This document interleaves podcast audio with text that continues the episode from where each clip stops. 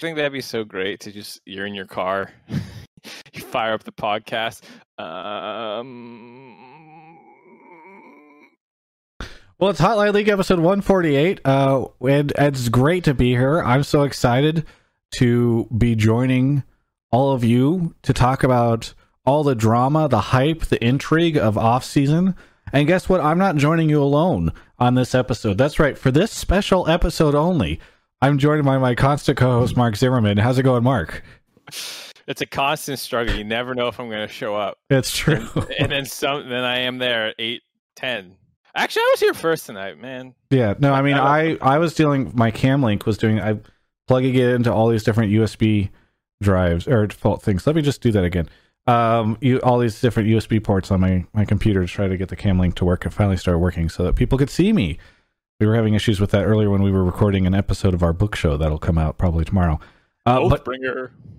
but joining us is uh, for the first time ever on Hotline League, the man who people know is Tim from that new show that Travis has on his channel. How's it going, Tim?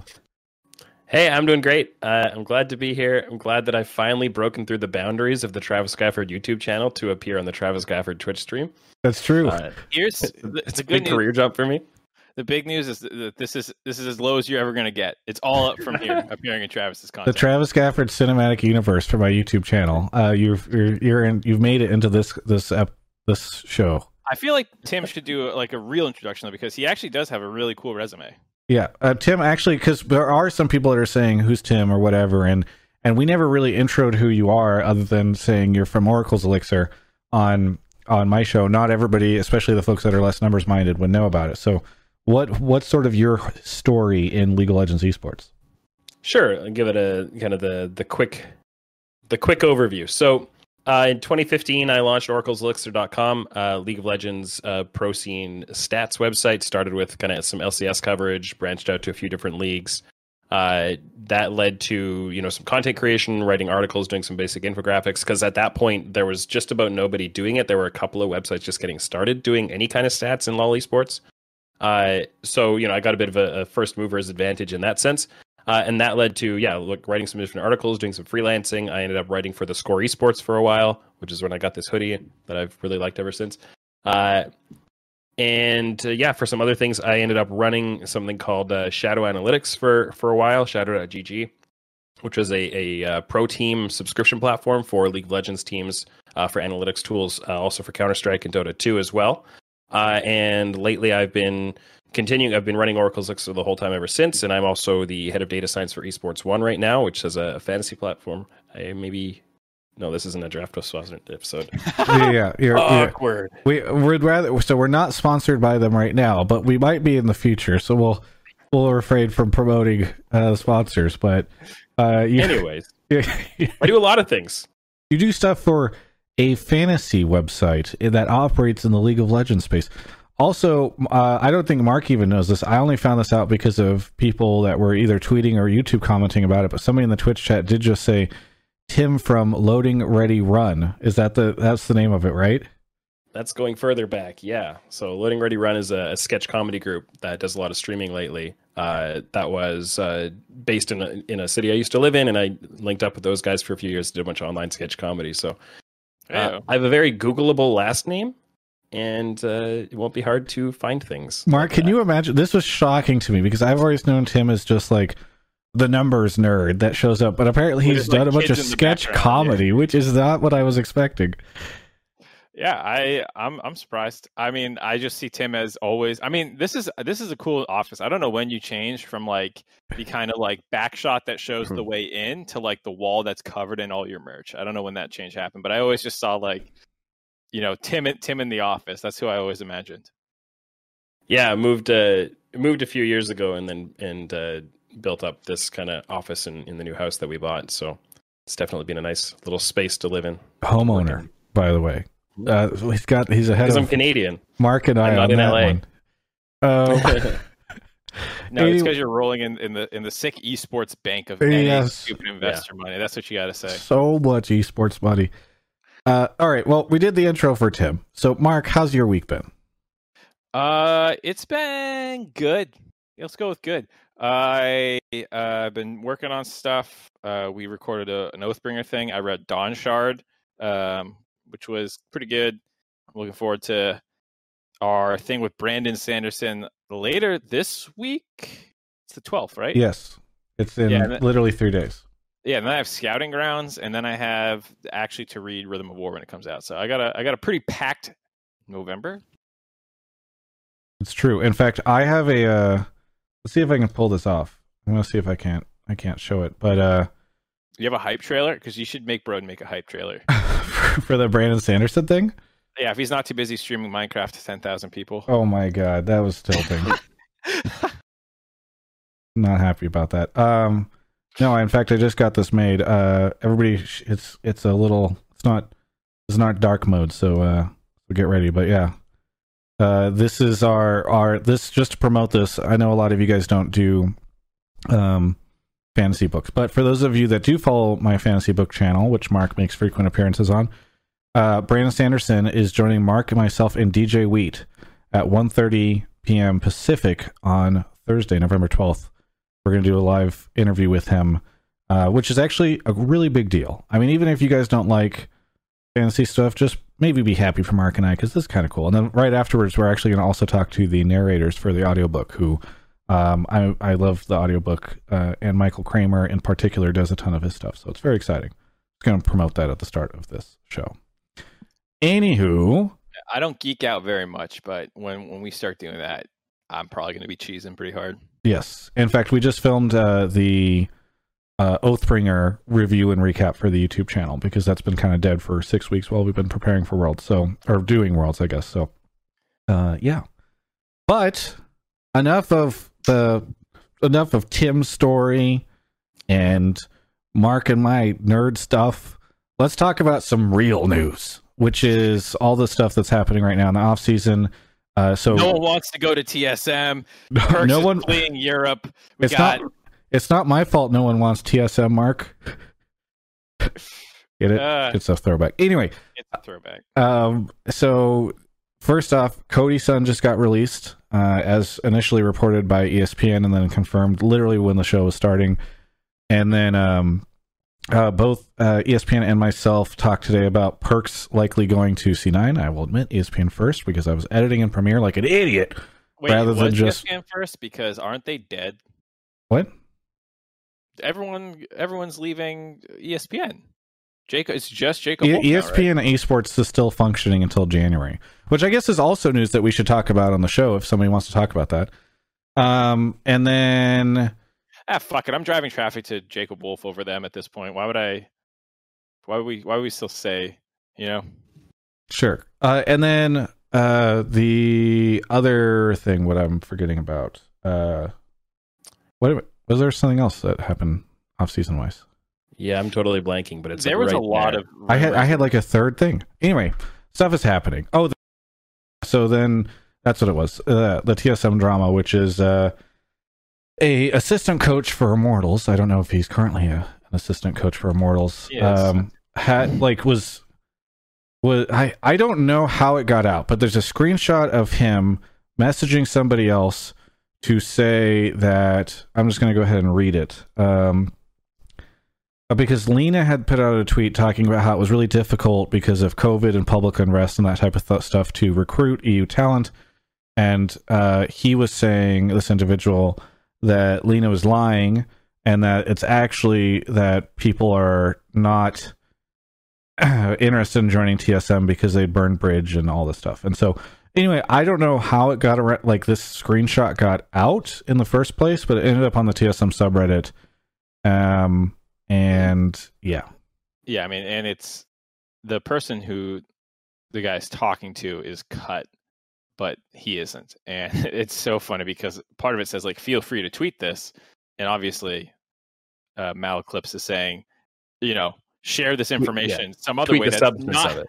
yeah, not screenshotting my fucking DMs and linking Oh, them. Twitch chat said that Skeleton's Twitter got hacked. Skeleton is one of the uh, anonymous Twitter accounts that that tweets out off-season rumors. So I, I don't know if that's true, but that's what uh, Twitter or several yeah, people on he Twitch chat are deleted a bunch of his other messages after he got it. I, I mean, whatever. You know, it, it got hacked. is Yeah. the the the story right now.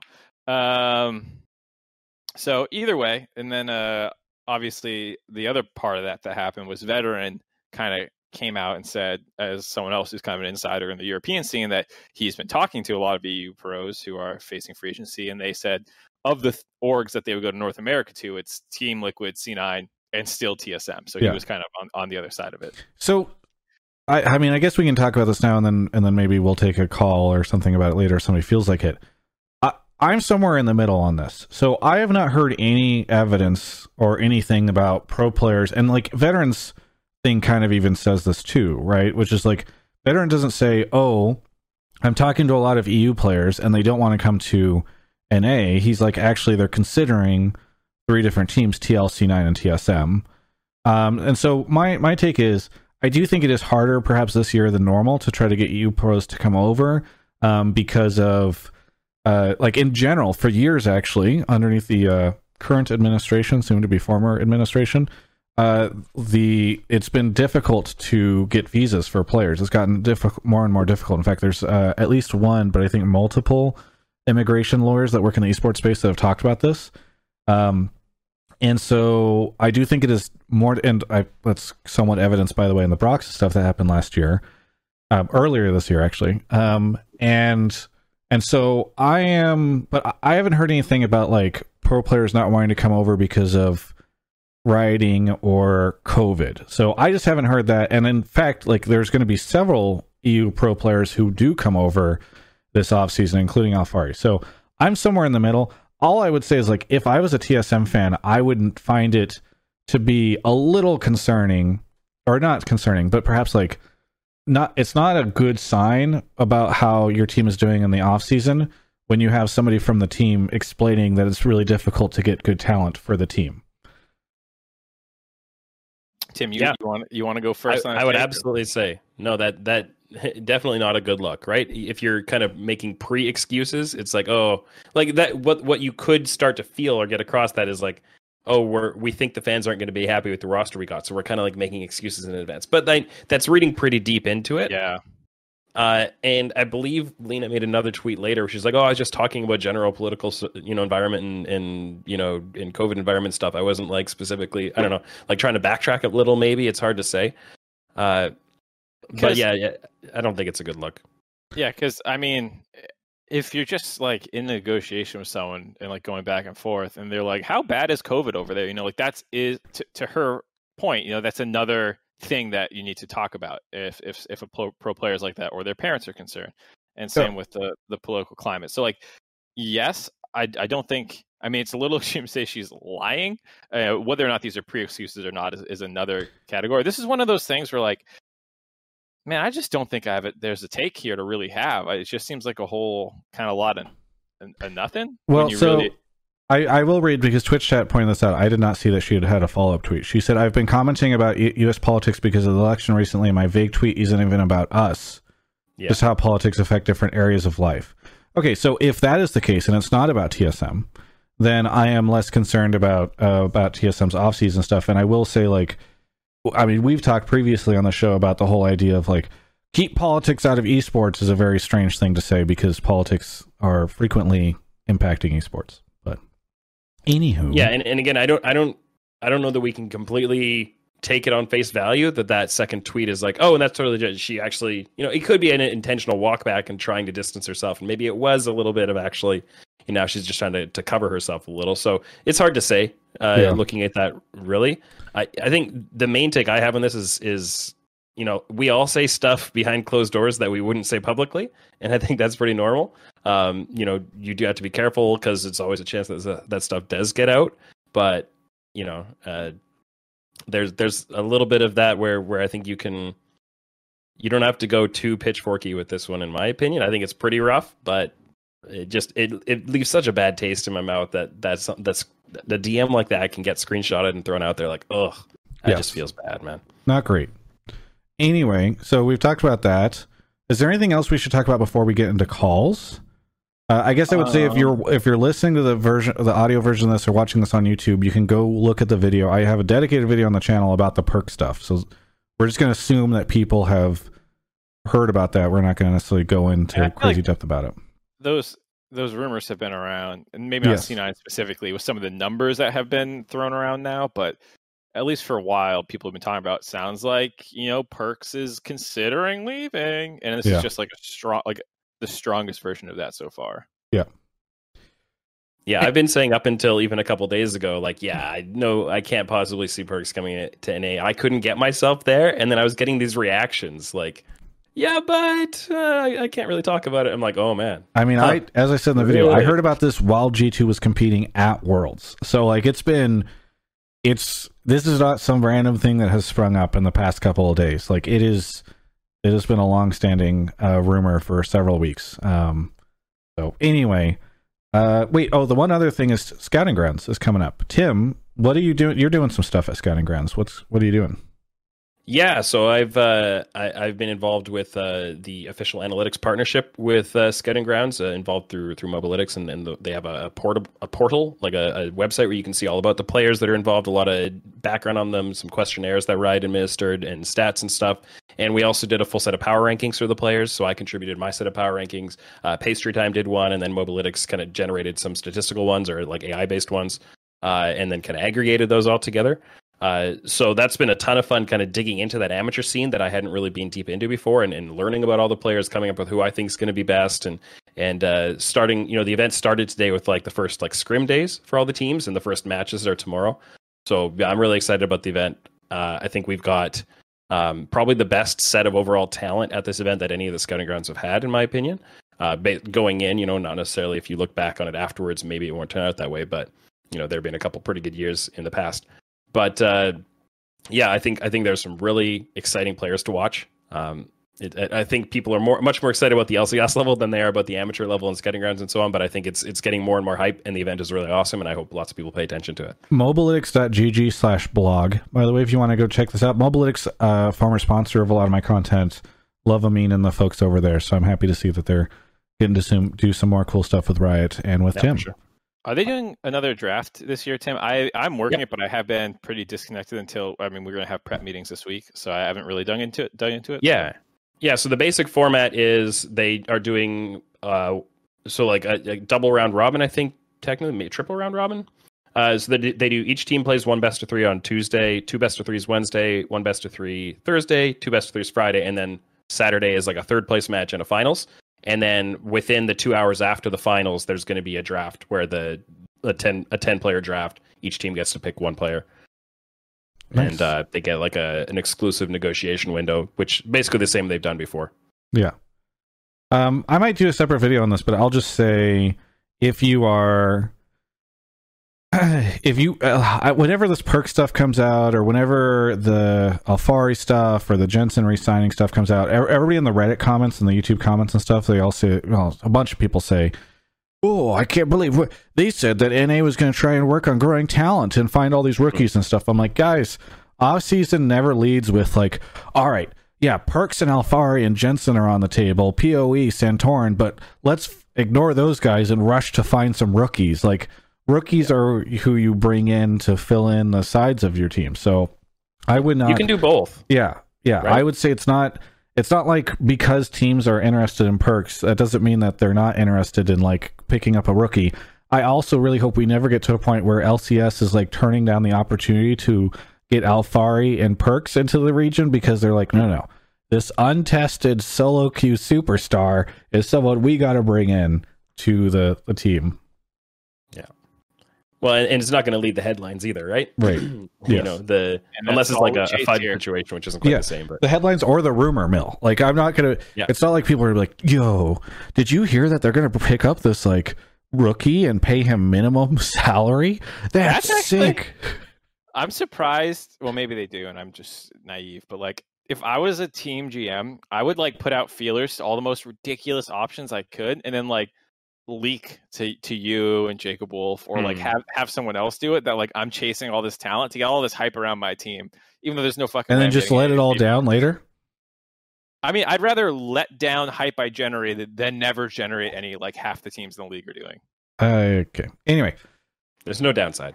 uh, by the way, I forgot to mention at the start of the show. Let's just pretend it's still the start of the show. Sponsored by Alienware. Thank you. We'll talk more about them during the break. Um, anywho, let's get into the calls. Mark, do you want to explain how the show works for Yeah, Tim, who I don't I- think ever watches it? I've actually don't know if we did one last week. We might start skipping them. Uh, so this is a live call-in show. If you've never seen it before, you have to join up the Discord link, which I'm spamming in Twitch chat right now. When you join up, go ahead and join one of the voice channels, Pleb Calls or Pleb Calls 2. Mute your microphone once you're in there. Please don't mouth breathe into other users. And then above that, there are text channels for Pleb topics and sub topics. You're going to put your take in there. Uh, you know, we say take because we prefer it that way as a type of hey, I think C9 grabbing Perkz would actually be terrible because blah, blah, blah, blah, blah. And, you know, if we like that and we're interested, uh, we'll try and pull it. One thing we started experimenting with is if you want to react to other people's messages that you think are good takes, that can help me scan a little bit faster and because it can get a little busy in there. I think we, uh, questions are also more okay this time around with Tim. If you have some questions, I think even about getting noticed in the industry and you know finding finding ways in and what what his kind of work is like. I think that you know we can take some more Tim specific questions as well. Um, anyways, if I like your take, I'll pull you into the waiting room. Once you're there, you'll hang out until uh, it's your turn to come on. I'll do a quick mic check with you, and assuming everything goes well, you'll be on air talking with us at some point. And if you are a sub, first off, thank you for being a sub. Uh, looks like Key King just gave out ten gifted subs, so that's awesome. Yeah, Oh. not not your not Key Not my Ching cat or yeah, yeah, yeah, not the Genshin Impact girl, but somebody who's anyway. Thank you for the ten gifted subs. That's awesome. We try to shout out everybody's uh, names, but if you are a sub, make sure you check out the subtopics channel where no promises, no guarantees. If you have a bad take, you're not going to get on, but it does move a little slower than the pleb topics channel. We do pull from both, so it gives you a bit of a, a better chance to get in on the show. Uh, and with that, I think we are ready. By the way, I see a lot of famous people in the chat, which always ends up happening whenever we are uh, doing the show. Wow, so many subs, uh, or so many, so many folks. I see Jackson from Hundred T, Fudge, Cloud Nine, Danon, Golden Glue, my financial advisor, Drew This is This is because what is tomorrow's the start of the new season, right? Is it tomorrow, or, is, Uh, or yes, it just ends tonight? I think it. Well, it ends tonight, so yeah. What are you guys fucking doing? get you? Or maybe maybe you can't get any higher. I don't know. Tactic tacticals in here. Are you just Uh, looking at the, the viewer list right now? I'm looking at the viewer list of yeah people who are are mods, uh, pulling out the Oh. people on there that are notable. And I just got three different things. Someone said Wednesday it ended already. It ends at midnight. What? Who knows? Nobody knows. No one knows. Either way, I have no idea everyone's, because everyone's bored in the off season. It's true. So, Ke- I have no Ke- Keeking just gives a sub to Golden Glue. Go, go grab some callers, Mark. I I have callers. Okay, wait. In the chat right now in the call. Go fuck yourself. Okay, okay, go go. Jesus, so aggressive. Uh, Disturbed Frog, thank you for the prime. Ready the Croc, Tamumba, uh, Random Man ninety three, Dairy Cat, Zero Limits GK, uh, Benjine, it's Nits, it's Nadis Slays, MF Voodoo twenty four, your boy Graph, Zark, Angstrom, Vexed Shinobi, Fidencio, Wicked Blaze GG, Uxo, thank you for the prime. Aqua, oh, geez, so many people. Aquatic Banana, Perchy 99, Sir J. Bach. I think I think we're caught up. Oh, a couple people just subbed. Burgle 111, Zerthon. Waiting on Mark. Why is Mark taking so long? Get in here. Razor 28, Blue Snake 353. Give me give me all your primes, please. Give me all your primes. I want to spend a ton of money to do a very special project um, that is unsponsored. So, uh, but I think it will be very, very funny. I got the idea about it. I was talking to Brian about it today. So I'm seeking funding. Um, Tim, Mark is taking forever. How are you? I'm doing well. I'm doing I'm doing really well. Today was uh, a long, busy day, but a good one. You're working Uh, on you know, Run the It. start of- yeah, working on Run It stuff. The start of scouting grounds, trying to make sure all of that's uh, all of that's prepped. So Nice. yeah, it's been a fun time. Well, Red Factor 3 is here. Red, where are you calling from? I am calling from New York City. New York City. How's New York doing? Actually, pretty great. Uh, we got a handle on the Rona, and uh, we're celebrating this weekend. Nice. Wait, did it? Is it snowing there yet? no. Okay. It's. I mean, it's snowing in parts of the country. It got really cold. Yeah, yeah, yeah. Uh, what do you want to talk about on the show tonight? Yeah, so my take was that as a Hundred Thieves fan, I would rather they not even try to compete for Perkz, even if he wasn't preferring C9. Uh, I'd rather they pick up Nisqy, PoE, or some unproven talent. Like, granted, I don't keep a pulse on like the pro stats of good mid laners coming up, but that's just my take as a as an observer. Why? Uh, yeah. So in poker terms, I feel like going for Perkz would be a poor bankroll management. Uh, we already know how long it's taken for Hundred Thieves to recover from their last like deep pocket grab uh, with Bang. Like, I, I would even say they haven't even recovered from that. And on top of that, Perkz is such a big personality that um they would see a failure as more on Hundred Thieves' part than on Perkz themselves. So it's too it's, it's too risky. You're saying like you you exactly. either if you get Perkz, you have no excuses. Yeah, and I feel like we don't have like the way I see successful teams forming is, you know, they slowly pick up the pieces to like a cohesive team. And I don't feel like Hundred Thieves is there yet. We need like that star player that makes our good baseline. Sadly, I don't think Ssumday is that.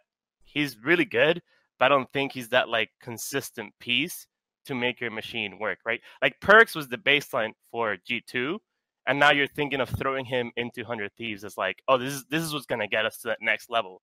But we're still hitting like eight, seven, six. We're not even at the peak yet. So you're trying okay. to eat too fast. I just gotta say, I, I love Twitch chat being so hot and cold on this take. Some love it and some hate it. So this is a divisive one. So I will say one thing I hadn't really thought about, but if you are a GM the Perkz pickup is got to be really fucking scary because you are if okay if you convince somebody to go give G2 a bajillion dollars which is I believe what the official ranking is up to now um and then you get Perkz and then you don't do well you don't win you don't get up to the top you don't make you know a ton of progress that's that's not going to be good for your career. Uh, I guess I would say.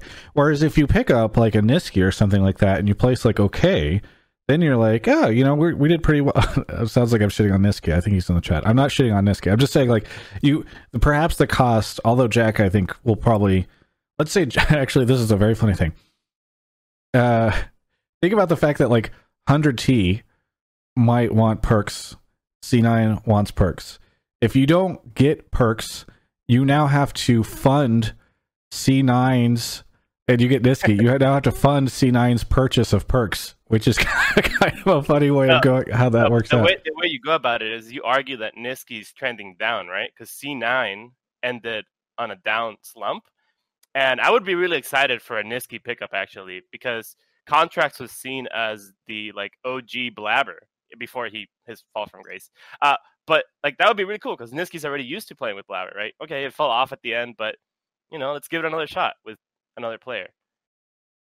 And then that gives you more budget to play around elsewhere. So before I throw to Mark, Tim, you've been doing some of these streams where you play you you role play a GM for a team. Have you done a mm-hmm. hundred T GM stream yet? Yep. Yeah, and, and that was before you know the most the, the news like very very recent news that that they're releasing Cody Sun, but you know the the number one thing I was looking at always looking at Hundred Thieves is you've got Ssumday you've got Contractz. Those are two really good pieces that I think you can work with. You've got Poom, who you know didn't do that well on stage, but had so little opportunity to grow into it. And I think you know they the org showed that they have a lot of confidence in him in his ability to grow into that role. So you know I think it would be reasonable for them to replace Poom. It would be reasonable for them to run with him and say no, he's we think we're going to give him at least you know a bunch more time to to try that. And it really was about the mid lane to me, and now it's about mid lane and bot. And whether you're going to bring in someone like like leaving aside the question of money for a second, if you bring in someone like Perkz, I think that's an amazing thing for this team. You know, if you if you don't think about what it's going to cost to acquire him, uh, the thing that I really want to see for them and that I wanted for years is a really strong laning mid who can apply a lot of pressure because that relieves a lot from Ssumday. Ssumday is a player who he can carry really hard, but he's also like this phenomenal tank and just like such solid uh, fundamentals. And he has been on these lineups where he can't use that versatility. It's like, well, Ssumday kind of has to be the carry because he's been on teams with, with bot lanes and mid lanes that aren't that lane dominant that either you know tend to kind of go even and want to play for the late game or they're just you know maybe a little bit below average in, in their laning in general. And so that puts a ton of pressure on him to be the laning pressure point. And now it kind of pigeonholes him into a certain playstyle so i've really wanted them to pick up a mid laner who can who can be that that kind of anchor in the in, in the mid lane especially in the laning phase. And Perkz could absolutely be that. Where it's potentially a bit of an issue is you know if you're going to have to spend four or five million dollars for it and and now you know what else you know can you really justify that relative to what you could get for a lot less investment that's that's where it hangs up to me and and i do see this i think it's a very valid point that if you bring in Perkz and you don't win a title with it and you spent all this money for it like now what right like but in terms of an actual competitive like slotting him in competitively i think it'd be incredible I, I think- love. Sorry, just to interrupt this conversation. I love. Mark picks up his animal.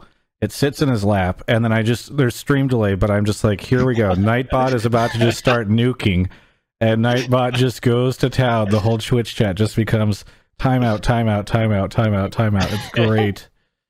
Anyway, Uh, sorry, continue. muted everyone. I was gonna say, I think I would have to give Papa Smithy and the other GMs who are courting, um, uh, you know, Perkz some of the benefit of the doubt that they're not going to ruin their bankroll on signing him and then end up with like scraps for bot lane and jungle or something in Hundred Thieves case because they have, I think, only um, uh, t- Ssumday as like the definitive starter. Uh, so like assuming that they don't end up in that situation, I think you know you can potentially look at Johnsun because it sounds like Dig was was looking to move him around a little bit. Like, Mhm. Um, I, I think that you can maybe find a weak side bot lane to play strong at the top, which is something that people have been saying about Ssumday forever. I've been saying it forever. I think he should Yep. be playing strong side, and hopefully with a competent jungler and Perkz, you can actually play that way because Perkz is, is really good about playing the map uh, and one through one and stuff like that. Um, so, you know, that's something that I think, other than Ryu, way back with Hundred Thieves, I don't think that their mid lane position has ever been great. Uh, so that that would be really cool. but especially like I, I really think it's especially in lane like right like like Yeah. you look at at Ryoma and I think the the really big question mark for him was could he could he you know push lane matchups really hard and then step out of his lane and affect the rest of the map and like be this like pressure point right I think he was we the best we saw from Ryoma was when kind of get into the mid and late game and team fight and and kind of do the kind of the control mage thing but he was not the guy who was going to come and like apply you know take turret plates and and force enemy jungle attention all that kind of stuff it wasn't the right profile of player for that team to me Okay, but to the caller's point, like let's set aside money, which you can't set aside in a real world, but just like let's set aside money. The caller thinks they shouldn't get Perkz, they should get Nisqy or PoE. If you guys are GMs of 100T and you have the option of getting all three any of the three of these, which one do you choose? I think it's Perkz no matter what. oh yeah absolutely Everything else aside, you know, like no offense to those guys, but like you're talking about arguably the greatest Western player of all time joining your org, not even on just a talent level. Like you know, when you start factoring in how incredible uh, of a of a following, how big of a move this is, I don't think it's close. Yeah, uh, yeah, I would agree, but that's kind of straw manning me a little bit there. Uh, yeah, yeah. you said you Um, said you hope they don't get them. I do, I do, because it's not as it's not a vacuum where it's like, oh, we have all these three and we get whichever one, right? Um, it's you have less bankroll for your other positions. You're not a well-oiled machine yet, and if you fail after picking up Perkz, I think that's just disastrous for the org. Uh, I'd rather them like shore up everything else. Like we don't even have an ADC right now. I would rather like I'd rather see a Perkz pickup if we were like four, like four, a fourth place team, and we're like, all right, let's shoot for first. Let's shoot for going to worlds. I don't want to see Perkz. We're a sixth place team. let's shoot for third and You don't want the NA Like, ruined I- Perkz narrative for Yeah. forever. Yeah. Mm-hmm. that that won't just be a bad bankroll. Like we will lose like a lot of fan favor after that. All right, Travis, blow blow it. Thank you to Kyle0808 for gifting a hundred subs in the middle of Red's speech. My apologies to Red, but when somebody drops five hundred dollars on this channel all at once, I have to interrupt. He has to interrupt and say thank you, Daddy. Holy mackerel! Anyway, uh, well, I'll get to that back to that later. Anyway, let's let's round out this conversation. So, uh, I mean, Mark, Tim, do you d- yes or no on on Red stuff, just to kind of put a cap on all this? In general, I agree with it. I think I think that's if it's five million dollars, I go uh, okay. I'm going to probably look somewhere else. If it's 1.5 or maybe even two million, then I'm then I'm talking. You know, then I'm saying yeah, I'm I'm, I'm in on this conversation. Uh, but I, I think there is a, a lot of kind of the the cost benefit ratio is is not great up in those kind of four or five million dollar range. I think you would have to be able to play the game that the NBA kind of plays, where it's like, we got this guy, so all you other people who are still deciding, come here. Uh, Because- yeah. If you're a WildTurtle level player or something like that, and you're looking at free agency and Perkz goes to 100 Thieves, you might go, all right, 100 Thieves, that sounds pretty good to me. And I think that that part, assuming that you can get those level players still with your bankroll, I, th- I think that's an added bon- benefit to getting a superstar like Perkz. That's actually so true because we, for a very long time, TSM had a huge advantage in that they could spend less because people wanted to play with Bjergsen. So if you get Perkz, you now get the TSM advantage. So I actually didn't even think about that. Really good point, Mark. Because I see people in Twitch and be like, "Wow, uh, you won't want Turtle with Perkz." I'm like, "Dude, the Turtle just made Worlds Mhm. playing mostly weak side bot lane with a roaming support. Like, the, if if the team as you're building it is Perkz and Ssumday are your carries, he's like, I would think I'd be happy the with ideal- Co- I'd be fine with Cody Sun in that lineup. Uh, he's gone though. Done, yeah, done, done. but if they had if he wasn't gone, like I'd be fine with that. that roster would still be really good. yeah, Anywho, thank you so much, Red. Anything you want to shout out before we move on to the next caller? Yeah, thank you so much for having me on the show. Shout out to Alienware. Uh, it's uh, no, you know end of November coming up. Time to pick up a new laptop. So God, I love time. this show. Thank you so much, Red. Anywho, uh, I've been saying anywho a lot tonight. I just want to say, I think Carlos should stop talking to all these NA teams and they should talk to Kyle0808. Um, so that because he's the one who could afford to this this buyout, clearly by the fact that he's just randomly dropping a hundred tier one subs into my chat. yeah. I don't know. Is there like a bingo word that we hit that that got that? I I don't know. I don't- it's it was out of nowhere. TCT, thank you for the prime. Uh, Chef Daddy ninety three, thank you for the nine months. Toxic in aspect, gift us up to sa- Sapnap. Game or girlfriend? Mark, are you gonna go grab the next caller? Are you just laughing? I'm laughing at you read Chef Daddy and stuff. Chef Daddy ninety three, subscribe for nine months. Um, Amory Hen, thank you for the three months. Blue Snake, Razor, Zerthon, Burgle. Okay, where are we at now? Did I steal your joke, Ghost? I didn't see. I didn't mean to. I didn't mean to do that. Uh, Tim, are you still doing those streams where you you GM? Can people come check them out? Uh, I have gone through the the teams at this point. I'm going to probably do a lot more reactionary stuff now because the news is really starting to come out at a much higher pace now. So it's Yeah. going to be. it- It'll probably more like once the rosters are starting to settle in, it'll more like, do I think they did a good job, and what would I have done? A little more of that, but yeah, it'd be a lot more of that kind of talk. Yeah. Wafflefoot, where are you calling from?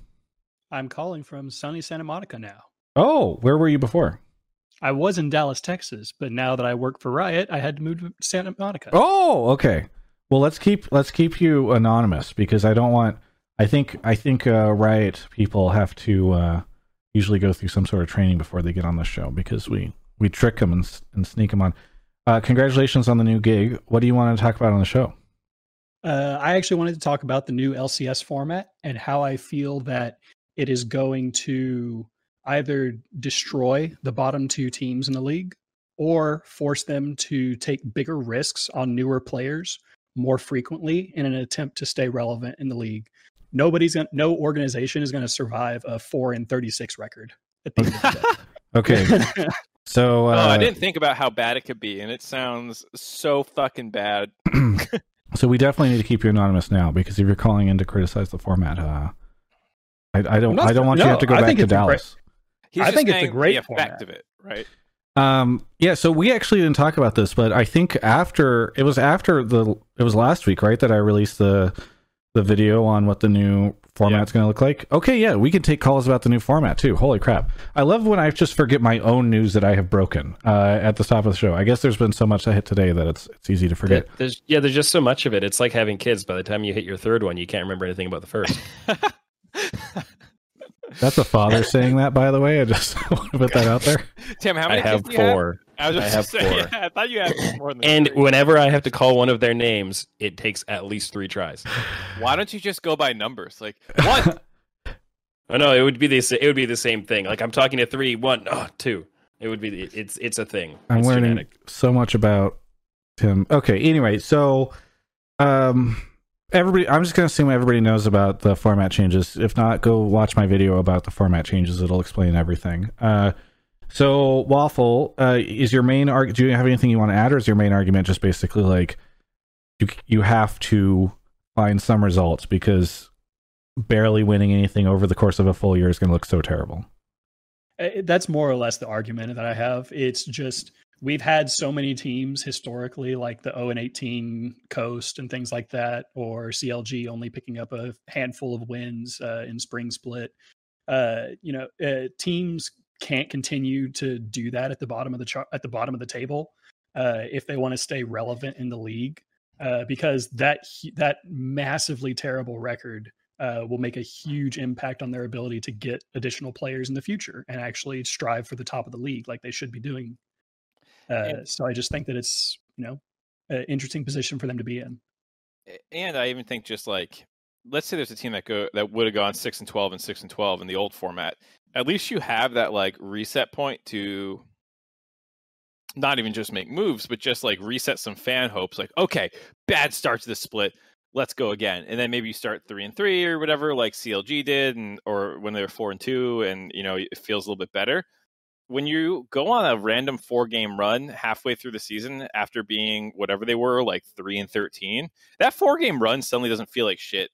exactly. You know, like it doesn't feel as impactful as it might after a record reset that happened in the old one. So, um, you know, the Wafflefoot's point to have a better feeling summer, it must almost be a more extreme turnaround than previously was required because you have the baggage. So I think some of the comfort level people might have with the relative value of each individual game might depend on which sports they're most used to or most comfortable with growing up. And as a Canadian, I my my initial analogies always end up being the NHL. 82 game regular season. NBA is the same thing though. Like they very very almost the identical formats overall. Uh, you start off with these games in October that feel like they don't mean a whole lot, but they count for just the same amount. By the time you go on a four game, five game winning streak in March or April, I've never looked at that and seen, oh, this these don't feel like a big deal or a big turnaround. I, I I'd say experiential, like in isolation as an idea, I can see that making sense that it that it doesn't feel like as big a deal, but but as as an actual experience of being a fan of those sports, uh, that's never been something I've actually come up with, honestly. Yeah, because I, I watch a lot of NBA, and I think for me, when a team goes on a five game win streak that I'm not a fan of, and they weren't really in contention before, I usually don't think of it as a big deal. But if I am a fan of the team, maybe maybe you're right that if it, it's different for a fan than it is for just the general league observer. Yeah, I am. Uh, I'm kind of curious to see how this plays out because I am not a traditional sports fan by any means, and so I don't have this kind of experience of seeing it. I mean, my biggest concern with this format has been when it's week nine of spring. I- Does it feel meaningless? You know, does it not feel like okay, cool? Like we kind of know these teams are good. Yeah, yeah. It's like okay, very fun, and now we've got another however many weeks to go. You know, it. I think it does help that there's still the MSI tournament that will happen uh, towards the end of spring because that will build some hype on like who can go. Um. So, but uh, thank God that that exists because if not, I think I would have a a real tough time with it, especially going from you know. I don't know if traditional sports have ever had this kind of like split format and then they merged later, but I think going from a world where like you have two essentially two months of games and then things get really spicy and then you get to do that again i think is quite nice. And so i'm just i'm super curious to see how this plays out from an experience standpoint. But to the Also- caller's point i Yes, don't yeah to the caller's point i i don't know. I mean Well, I think at the very least, like it puts more pressure on people to seriously build their roster well early. And if you are one of these, like if you're like four and twenty, there's no hope. You know, at that point, right? There's no hope. So go go actually use your academy system and and really give them some good reps, which teams were starting to do a little bit more in summer, but you know, not not seriously. And Yeah, and I think go ahead, there are a couple of layers in this. Like one is being the fan of a pro sports team, you know, tra- in traditional sports, and when they get towards the last month of their season, you know, they've no got no chance of making the playoffs, and you do find other things. I think uh, there's a little bit of storytelling responsibility that you find other things to be excited about, like.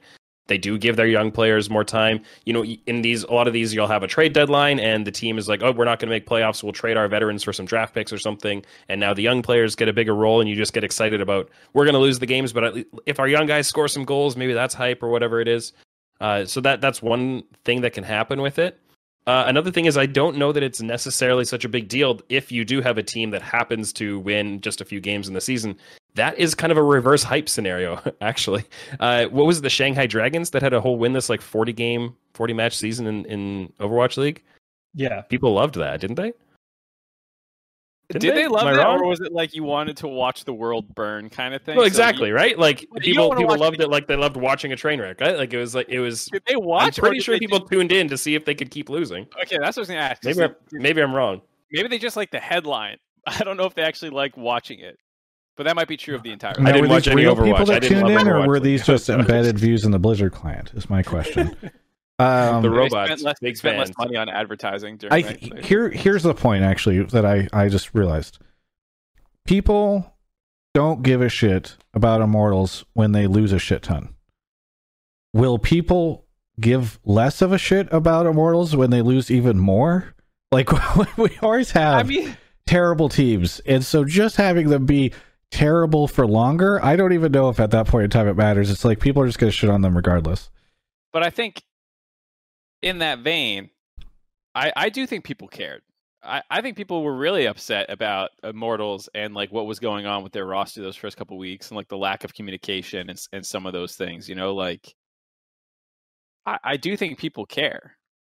So I, I don't agree with with with that. They're like, Mhm. oh, they didn't care in the first place. Why would they care now? I think I just think they might care like they might care equally about like as in uh, uh, people don't really care about these bottom tier teams generally. They like to say, "Wow, these teams are shit."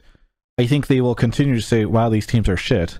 It's not going to become like a, a way worse experience. If if anything, it'll just make them more memeable. Yeah, I mean, I, I agree, agree. It'll make them more memeable, but I think, I mean, I don't know. This is our first time going through this. Whenever this, if Yeah. this, you know, but like, I would expect that it's harder, maybe, to make moves when you have this one continuous season. Maybe it's not. Um, and so, like, if you are poopy in the in spring, your summer feels way worse than if you were previously bad in spring, and so there's more of an onus. You don't get a fresh start. Right. So there's, I think if you're a, a bad org, you know, one of these teams that is six seven, six seven, whatever, both both both splits, or you know, even worse than that. It feels a lot worse now when you don't get get the the, the thing. When you don't get the thing exactly. Yeah, you know. Well said. Uh, Waffle. Any thoughts on anything we've said? Yeah, I mean, some of the biggest things that I would be worried about in this, uh, the two biggest things would be one, if you're on a team that is four and twenty, uh, you know, four twenty, haha. Uh, but uh, if you're on the team that's four and twenty, and how is your mental going to hold up in that? Like as a player, these players, you know, go 0-3, you know, lose three weeks in a row, and they can go mental boom from that. So if Yeah. you're on a team that's four and twenty, how are you going to recover from that?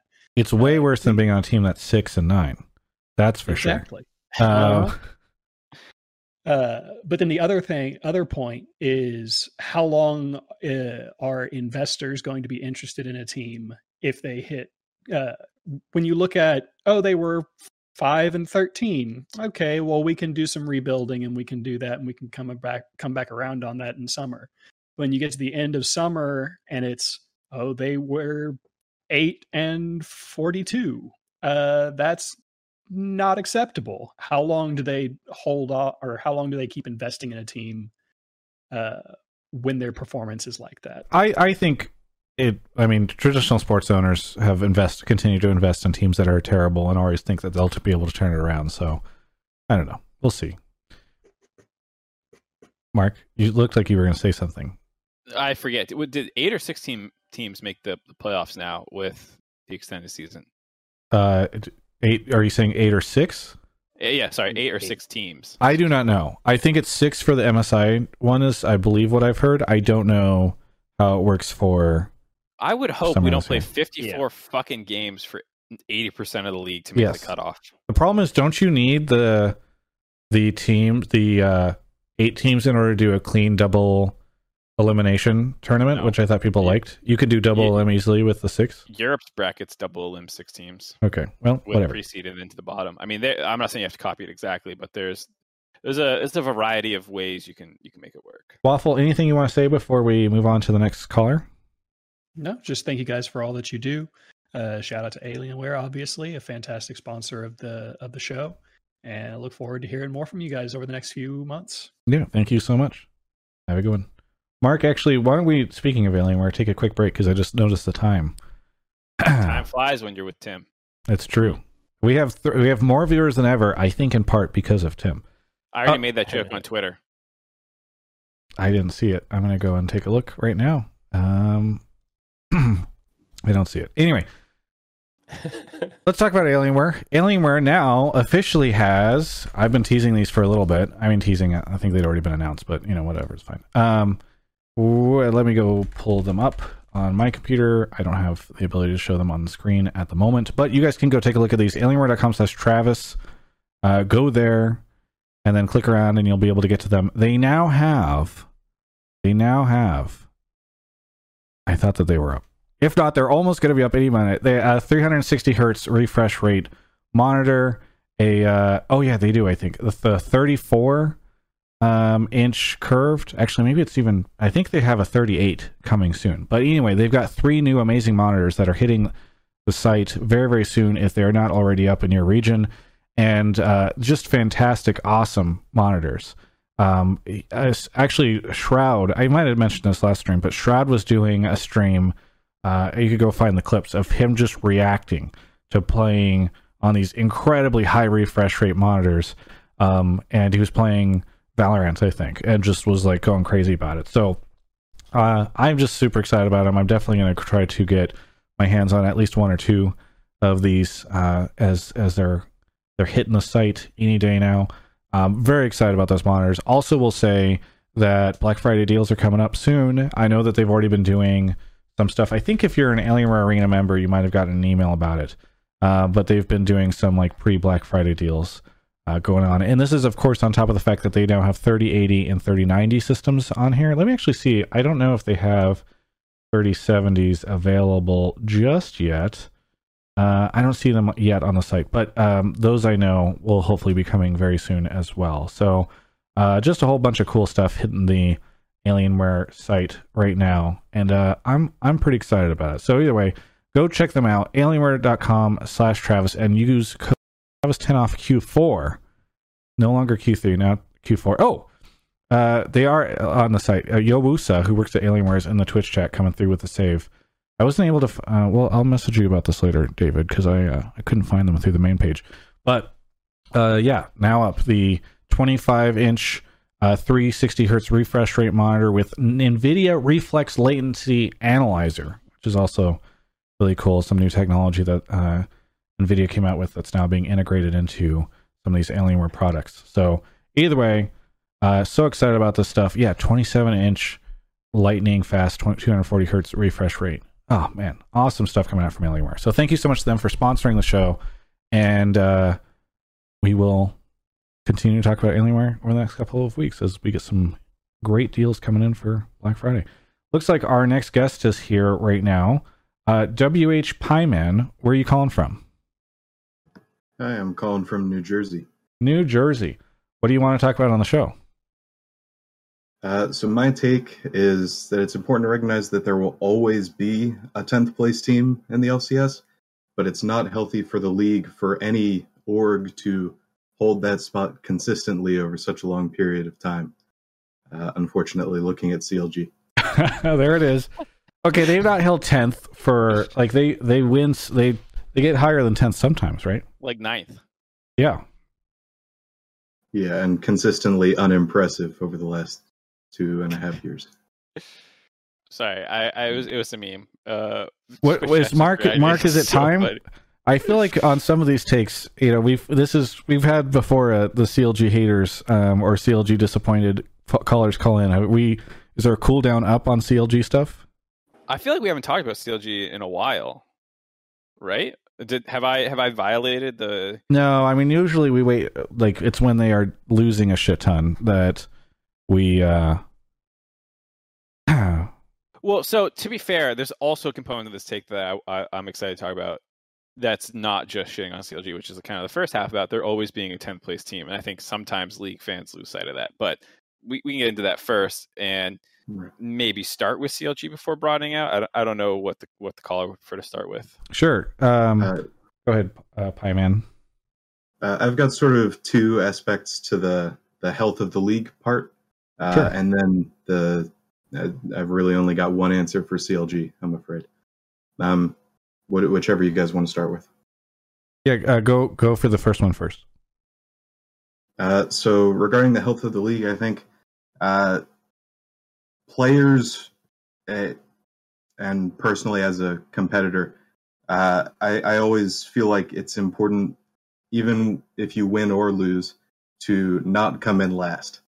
And as long as you think that you can't come in last, you're more lax and uh, accepting of your losses. And as long as there's a team that's reliably coming in 10th, uh, even players on ninth place teams might not uh, be feeling that same heat to improve. Uh, Mark, you I saw you in Twitch chat. You said you wanted to say something. I don't know if that's in relation Oh, to well, the I point think- Pie Man just made, or if it's something else. It's it's a slight comment on it because I think the tenth consistently for years thing for CLG is a little bit of a overly pessimistic uh, take. Them this year was really bad, um, and I I understand the frustration Did they even finish tenth? I don't think they finished tenth in this spring. In yeah, spring they okay. did, but ninth in summer, and that was really really bad. In in spring last year, they got third in uh, playoffs and then got knocked out in the gauntlet. Their spring was not great last year; it was seventh again, and then the year before that was eight and seven. And so I think you know it's hyperbolic to say tenth all the time, Right. and that's as much defense as I can give them because they missed playoffs. They've made playoffs once in the last six splits. So I think it's fair to say like they're they're obviously not doing well. To the caller's point. Yeah. Tim, you haven't been on the show in the past when we've rained down hatred on CLG. So what's your your take? Yeah, I think you know, I think it is easy to look at the results over the past kind of two, three years put all together and say they obviously have been pretty bad. But I think saying they they finished third in summer 2019, and at that point, my take going into 2020 was like, you can pretty much stay the course here. And then the move they made uh, in the mid lane. So like, if, I'm- if I'm getting this right, Crown I'm out. not mixing it up. But the, Oh, Beltran. yeah, well, crown in, power of evil out, crown in, right? Oh yeah, sorry, that one. Yes. Yeah, initially. And that seemed like well, Crown had just come off of a really good year, and this seemed like it was probably at the worst a side grade and probably an upgrade. And Wiggily had just won like rookie of the rookie of the year, or whatever rookie- of the split. Like this all looked actually like they were doing the right things, and it totally didn't work. Like it just didn't work. It, it kind of blew up. They the whole everything that happened with Crown, like whatever it was that just didn't click, was just terrible. And they it's really hard when you made that big move as the centerpiece of your offseason and it falls apart that bad. Like what do you do? I, I'm pretty willing to say 2020 was a year where, you know, I, I think they could have done a little better than they did, but things very much didn't go their way. I can't go back and hindsight it and say I fault what they did because I actually felt pretty good about the moves they made. Now they are in a position now where they're going to have to make some pretty big changes, and this offseason is going to be, I think, a, a massive kind of rewrite of of what they're doing as an org. But I'm not willing to go into it and say like, and look at how terrible their 2019 was or their 2020 uh, prep was, and they better not do the same thing now because I, I don't know. I think I think it's I think it's hindsight bias to to say that was a bad move Do you think they And- need to blow up this roster? to a certain extent, right? Like I think I think they could get away with bringing back like two players, maybe three, maybe, but that might be a bit be a bit of a stretch. I mean, I would definitely want to see if I was a CLG fan, the majority of that roster out. Not even because I'm like, I hate those Yeah. players in particular, but it's like after the way that that org has been competitively for the past several years. It's like time to make major changes.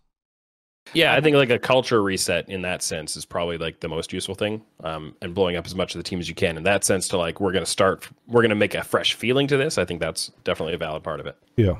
I think um, I I think we, we I, I was pretty hesitant to be happy about their moves. I think I I overrated them because some other people were, were excited um, about about the crown move. I was always a little hit or miss on him. He was clearly a great player, and that's fine. But there's times where I think he had a lot of deaths. He had these these bad blow up games compared to Poe, who was more consistent. It's like I was never that on board with that move, and the other one was the smoothie substitution Right. or like the swap because Swap, yeah. um Oh, yeah, you were very not happy about that. well, it wasn't because I think Smoothie's a bad player, and I'm s- I'm I'm always so sorry that I, it it sounds like I'm flaming Smoothie with this, but I'm really flaming the organization.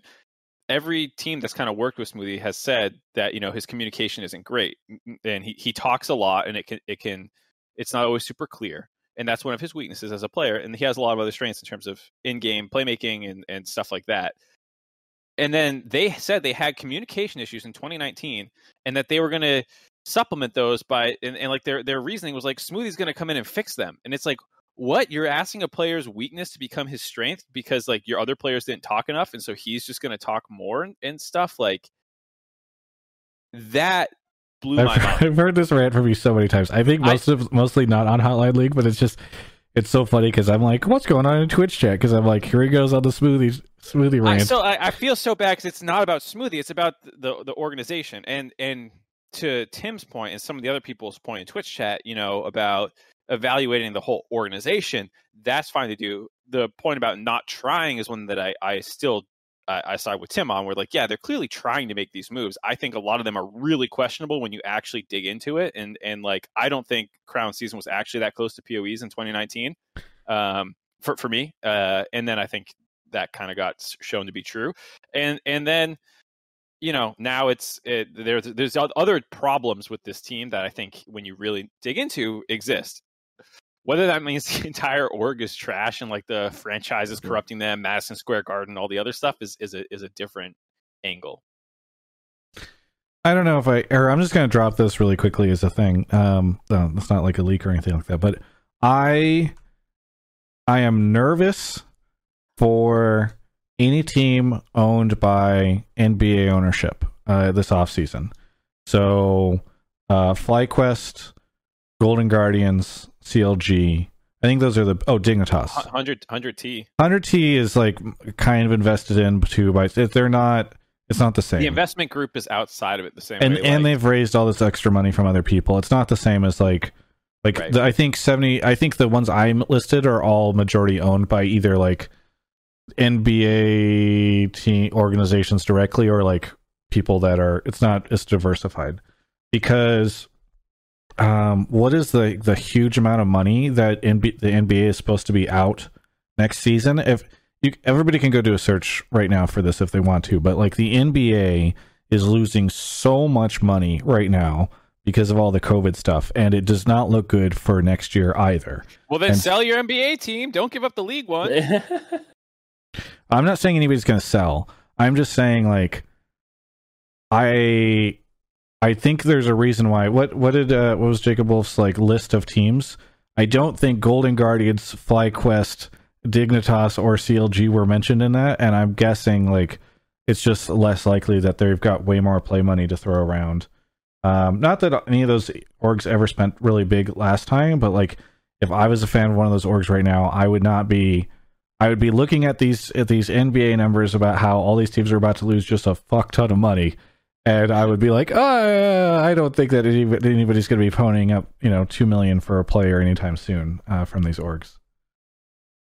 Yeah, no, I, I have the same concern. Uh, I, I've definitely been looking at the same kinds of things and wondering how those teams are gonna. And, and I think like having an org, uh, having like a, an LCS team that has to tighten the budget a little bit. That doesn't mean they have to be a bad team. It means it's more difficult to put together a good team, but it doesn't mean you can't, right? Like I think Golden Guardians did had a a, a really great year in 2020, and as far as I'm aware, they probably underspent pretty every other team in the league. They they I- were they were the yeah exactly they were.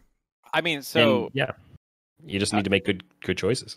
and and to your point, Tim, I think people should like org should emphasize that. Like it should Mhm. be a talking point for your org, um, and part of your your PR that like uh, we're the little guy, you know, vote for us, the underdog kind of kind of thing. And I don't teams almost mm-hmm. never do this. It's almost like they're gonna get shamed by Steve's wallet. Like Steve's just gonna be like, mm. look at these these poor people or something. And it's like I don't I don't think like you you can't make the gift that Steve can make where he's shooting money everywhere. So like make another like do something else to like lean into that idea. Um because I don't think Travis should be the one doing PR for you when he does his mm. yearly how much our team's spending video. I don't think I should be doing PR for anybody except for Well, I Travis mean- Gafford Industries. All right, get out of here. Well, I mean, I just yeah, I think I think right now orgs are not very interested in being transparent about that stuff. Uh, in my experience. Anywho, hi man, I know we've gotten kind of off topic, but is there anything you want to that we missed that we can quickly get to in your take, or anything you want to follow up on? Uh, I've got one tiny aside, which you guys were just getting to, um, which is that having a team be surrounded by the the stigma of always losing. Uh, it's an exaggeration, certainly, to say tenth place all the time. Uh, but if the stigma around the team is that CLG is not going to win, how can they go out and pick up other players in that way? Just like you were saying, um, as players are drawn to teams that they expect to win, surely they're also repelled by teams that they expect to lose. I- I mean, yeah, that's definitely one of the problems of the the losing org stigma. But the one position of power that you have is, well, if you want to play in the LCS, we got five spots, and you know you you'll probably never get a Perkz, even if you you had the money, if you were just always losing. Um, but you there's there's players that that you know if the choice is not play or play for CLG, they're going to play for CLG, and Mhm. you have to trust uh, your GMing and, and your scouting and stuff to still put together a good roster. True. Hi man, thanks so much for the call. Anything you want to say before we move on to the next caller? Uh, pair of quick shout outs. I want to shout out RIT, uh, my alma mater. Um, hey, yo, me too. and yeah, uh, and I want to shout out Weeha Esports, uh, my high school league club. Nice. Have a good one. Thanks. Bye. Okay. Off mark goes. Thank you to Stormquake, Lu- Lucasio, Krulas, Nuclei gifted a sub, uh, Mandalorian for two years, Bentley82, Nerdy Cat Owner, Smoke Dog, Borns for Life, and Danny Zhang for the subs. Tim, do you have any animals? Uh, not right now. Did growing up. My parents actually have a hobby farm that I grew up on, so I take the kids over there quite a bit. Um, they've got alpacas and goats and chickens, but uh, I developed a cat allergy in my late teens. Smart And, uh, man. it's, it's no fun. Yeah. You could have cat bread. Mahmood is here. Mahmood, where are you calling from? Uh, Baghdad, Iraq. Once Mahmood, again. welcome back to the show. There were some people on uh the in the comments last time who did not believe that you were actually from Iraq. Well, you know, it is like everyone wants to hate all the time, you know. So I, I don't know, you know. Eh, They can say what they want, but you know, there are always haters, you know. Like Yeah, even for- you have haters, Travis. Even you have haters, right? And you are a most Even lovely guy. Oh yeah, remember last week, like Yes. Reddit post Yes. about Travis being worst interviewer. Yes, yes, yes. We do, I we, I remember when you brought that up. And there's a lot more love in Twitch chat than there are people wondering where you're really from. So What is uh, yeah yeah and and you know like i am a little more educated than a lot of other iraqis and so like maybe like my accent and like i have american friends on discord that i talk to so this is like maybe it's cha- changing my accent a bit but i don't think uh, i don't think these people are just haters you know True, Mhm. true.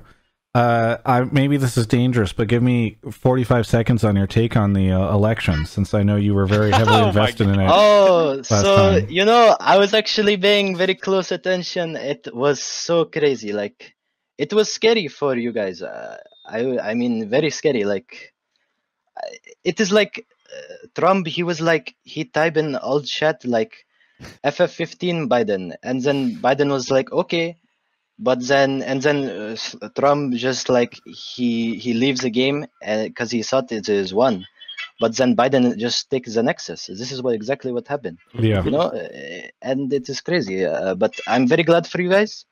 You know a lot of people are thinking biden is not cool or whatever but it is better than some racist guy right? Who doesn't like muslims who doesn't like whatever mexicans or i don't know but he he is a racist symbol uh, it is symbol Well, Mahmood, thank you for your political analysis. Uh, now, what is your take for the show? Okay, so Mark has told me, you know, he has told me that I don't have much time. So I was going to apologize for saying, uh, you know, last week I said some comments that were not, I don't believe in them. I don't think they are correct. Uh, they were a bit racist, but uh, I won't go into deep. I had a big apolo- apology I was going to say, but it is okay. I will go into my take. Okay. So, of course, uh, Burks is going to C9. Uh, I mean, like 99%, right? He is going. So, Not a Discord leak this time, though. Unfortunately. yeah, yeah. yeah, it cannot be 100% because it's not on Discord. Yeah, You're right. Um, um, but Jacob Wolf, isn't he big guy, you know? Like, Big guy, yes. yeah. Okay, so so a lot of people, uh, probably NA fans, because they don't know Burks is one of the best. Uh, he's the goat in Western uh, Western League of Legends. Um, they are saying C9 lost off season. I don't think this is true. So let's go down. Uh, let's assume. So we're low on time, right? So let's assume he is 100% going to C9. I was going to talk about why I was giving example of why he is going to C9, but we already know this, so I'm going to skip over this. Um, so first of all, most important, I already mentioned, he is the most uh, best player in NA now, right? He's go- he's in NA. Out of all the NA players, he is the best. This is no question. Any thoughts? Any uh, what is it? You're sa- Uh, saying he would instantly be the greatest player in North America. No disagreement yes, there is. Uh, I mean, what question? There is no question. I There mean, it looks like. Tim and Mark I and I can't are really not contest disagreeing. So go they ahead. are silent because it is true. I mean, it is true. Yeah, So, it's true. I'd say So- Ssumday could maybe rival him, but I'm not confident. wow. Okay, I'm low I'm on time, on so that. we're we're not going to go and It is okay. It is okay. I don't, you know, I don't know who this guy is, but I'm only. I'm only. Canadian. Okay, I don't know who is he is, but okay, whatever. Okay, so okay, good leadership. This is one of the best like traits that Burks has. He is known on G2 to be shot caller. Okay, he is known, um, you know, to be very good leader, right? And this is going to be very important because C9 they have two rookie or Blabber. You know, can we just count him as a rookie? I mean, he has only been for one year, right? In They the have league. newer newer faces, yeah. He's a newer, yes. So, and uh, let's be honest, he is not that great, right? So, okay. Uh, so he is a, gra- a blabber. So jungle mid duo, very important, right? Agree? Yes. Mhm. So very important. So blabber, his play style, very aggressive. Burks, very aggressive. Boom. They are they complement each other like right away, right? Yes. So so so yes. Okay. Next. Uh, something C9 struggled with last split was when they're behind, they get in this like mindset like, oh, we are losing, we cannot come back. Like they don't think how to come back. Burks has shown in all of his time, right, as bro, he is like he's always constantly thinking about the possibility of coming back and he is always thinking you know he knows how to win the game when he is uh, behind okay um so any thoughts on this So I would agree that Perkz is one of these players in G2 as a team have always been really good at finding these creative ways to make comebacks. I I disagree a little on the Cloud9 side of that. I think they were actually one of the teams that finally showed in North America that they were willing to fight to make a comeback rather than just slowly passively losing. I I, I think it would definitely make Cloud9 much better in that because Perkz has that kind of G2 legacy of of finding those creative solutions. I I think there are a lot of other I think just about every other team in NA would have more of an issue with that than than Cloud9 did though. At the same time, there I can also see where you're getting that from with things like Blabber getting shut down level one by by a FlyQuest level one plan, and like he personally didn't know how to come back. But the, you know, Uh, there there are different levels of that. and there's also I think like uh, it, uh two almost distinct parts to the season because when C9 was dominating, there were a number of games where things didn't start well for them. Uh, I think it was like one of their first games in the entirety of spring. Like they got three one did a Drake fight or something, but they, they were able to come back, and that, that happened a number of times against TSM and TL and, and teams. Um, and then once they became terrible, yeah, they lost that ability to come back. But I, I think that those were pretty two different distinct time periods within within the Yeah. team's performance. Okay, so what is your name uh, in the Discord? Magic? Who is you? Who are you? Tim, Yeah. you just call him Hey. Oh, Tim. Tim. Tim. Okay, Tim. Yeah. So you're disagreeing, like, uh, so C9, you don't think they can, like, or you thought they were okay with c- coming back? Not Eh. yeah, yeah, not towards the end of the season, right? Like to Mark's point, when they were really bad at the end of the season, they were just bad overall. But Well, yes. I mean, it is playoffs, so that is what matters. When they were in playoffs, they were put in situation where they couldn't, uh, they couldn't. Um, well, well, okay. Throughout throughout the beginning, right, they were always ahead. So in playoffs, when they are put in position that they are not ahead, then they struggle. Understand? yeah, no, I know where you're coming from. Okay, okay, okay. So uh, next, uh, hold on, I have my notes not up. Uh, so uh, shot caller, I already talked about this. Um, his game knowledge. I mean, this is sort of like a lot of bros have good game knowledge. I think he actually this is untrue. a lot of NA players they don't know how to play the game. So uh, he does have good he does have good game knowledge. Uh, and I believe he can play many roles at once. Like he can uh, play support at challenger level. He can probably play jungle, uh, and here we have seen he literally plays plays uh, ADC right uh, at. Uh, It's very pro level. versatile. Yes, yes. Okay, so we have talked about Blabber as well, right? So his coin flip, right? He's very coin flip. Um, so Burks will be able to fix this, and this is why because he is very demanding, right? He he he will not like allow Blabber to do his crazy, you know, inting running it down in the jungle. Um, and Blabber and everyone else on the team will respect Burks because if if they don't respect Burks, who are they going to who are they going to respect? Like he is the Western goat, right? Yes. Yeah, So you just think it'll be good. Uh, like there's just a million reasons it sounds like why Perkz would be good for. Oh Sinai. yeah, yeah, yeah. And and here is where I think they will end up. I talked about last week.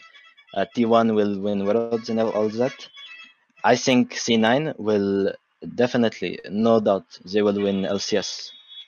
Okay. Uh, and they will get to at least semis at worlds. At so you least would semi. you would semis At at least Worlds. semis or higher, or higher. They can get in finals. Okay. With so with Fudge, Blabber, uh, Perkz, Vulcan Zven, Zven. and Vulcan. That's Oh, and did did I bring up? Sorry, uh, Zven. They have synergy because they Yeah. are with Yeah. each other. Yes, so Yes. they have synergy from that. Okay, so Tim, Mark, let's go with this uh, take really quickly because it's true we are we are running a little long. Um, is this lineup, especially given that we've heard the TL lineup is quite strong, is this lineup enough that they can definitively win LCS and perhaps even make semis at Worlds? Which I know is like a tough prediction when we don't know what other teams are going to Worlds, but like be perhaps one of the most internationally competitive LCS teams of all time. So if you're saying Fudge, Blabber, Perkz, Zven, Vulcan, I think it's it's premature, but I think it's somewhat reasonable. I honestly think that that team, if it all clicked together, could be it on that quality. Uh, and I do think that even compared to the idea of an Alphari, Santorin, uh, Jensen, Tactical CoreJJ, I would put that that Cloud Nine lineup ahead of the TL lineup in a power ranking personally. Um, it is, but it is pretty premature to say, oh yeah, World Semis definitely like like so much can change between now and then. Sure. But I but I don't think it's ridiculous. I think uh, for me, the the question with the TL lineup is actually a bigger que- like concern of gelling as a team Mhm. um, than it is for C9 because I think you know, talking about Mahmoud's point about versatility, I think Perkz can play a lot of different roles for the team. The leadership, the shot calling, that's all going to come along with it. Um, I'm, I'm really not too concerned about them. I mean, there's a question mark around Fudge, but that's really the only question mark for me on that lineup. And you know, Blabber will int some games or whatever. You know, get a little bit too aggressive. I'm sure Perkz will do that too. You know, he's not immune to it. Um, but overall, I, I think that they. I don't know. I think their ceiling is higher, and I think their floor is higher than TL. But I, Mhm. I think you know if if you're making a bar graph of potential skill of the team to Mhm. reduce it down, you know, like there is an overlap. You know, I don't think TL is out of the conversation. Um, And I think it, it comes down to the fact that TL is going to have to learn a new playstyle, one that we haven't seen TL have during the Doublelift years, and even during tactical. Impact was a weak side player for the most part, uh, and Alphari can do that, but you're really not using him well if you're not giving him the ability to dominate lane, which is really not what they count on. On uh, and, and even for Santorin, he was jungling with a top laner who was playing somewhat similarly to Impact. So this is a totally new era for this lineup uh, for Team Liquid, even for guys like Jensen and CoreJJ and Tactical, who are the returning members. They'll have to find themselves again. Uh, Travis, you want to jump in? Yeah, well, I'll just say really quickly shout out to Reggie, who is in the chat. Reggie, uh, who is predicting Oh, that the six. IMT coach is going to get fired. Um, Reggie, uh, we've been trying to schedule an interview together for like a month now, and we had an interview scheduled, and then an hour beforehand, I heard that we couldn't do it.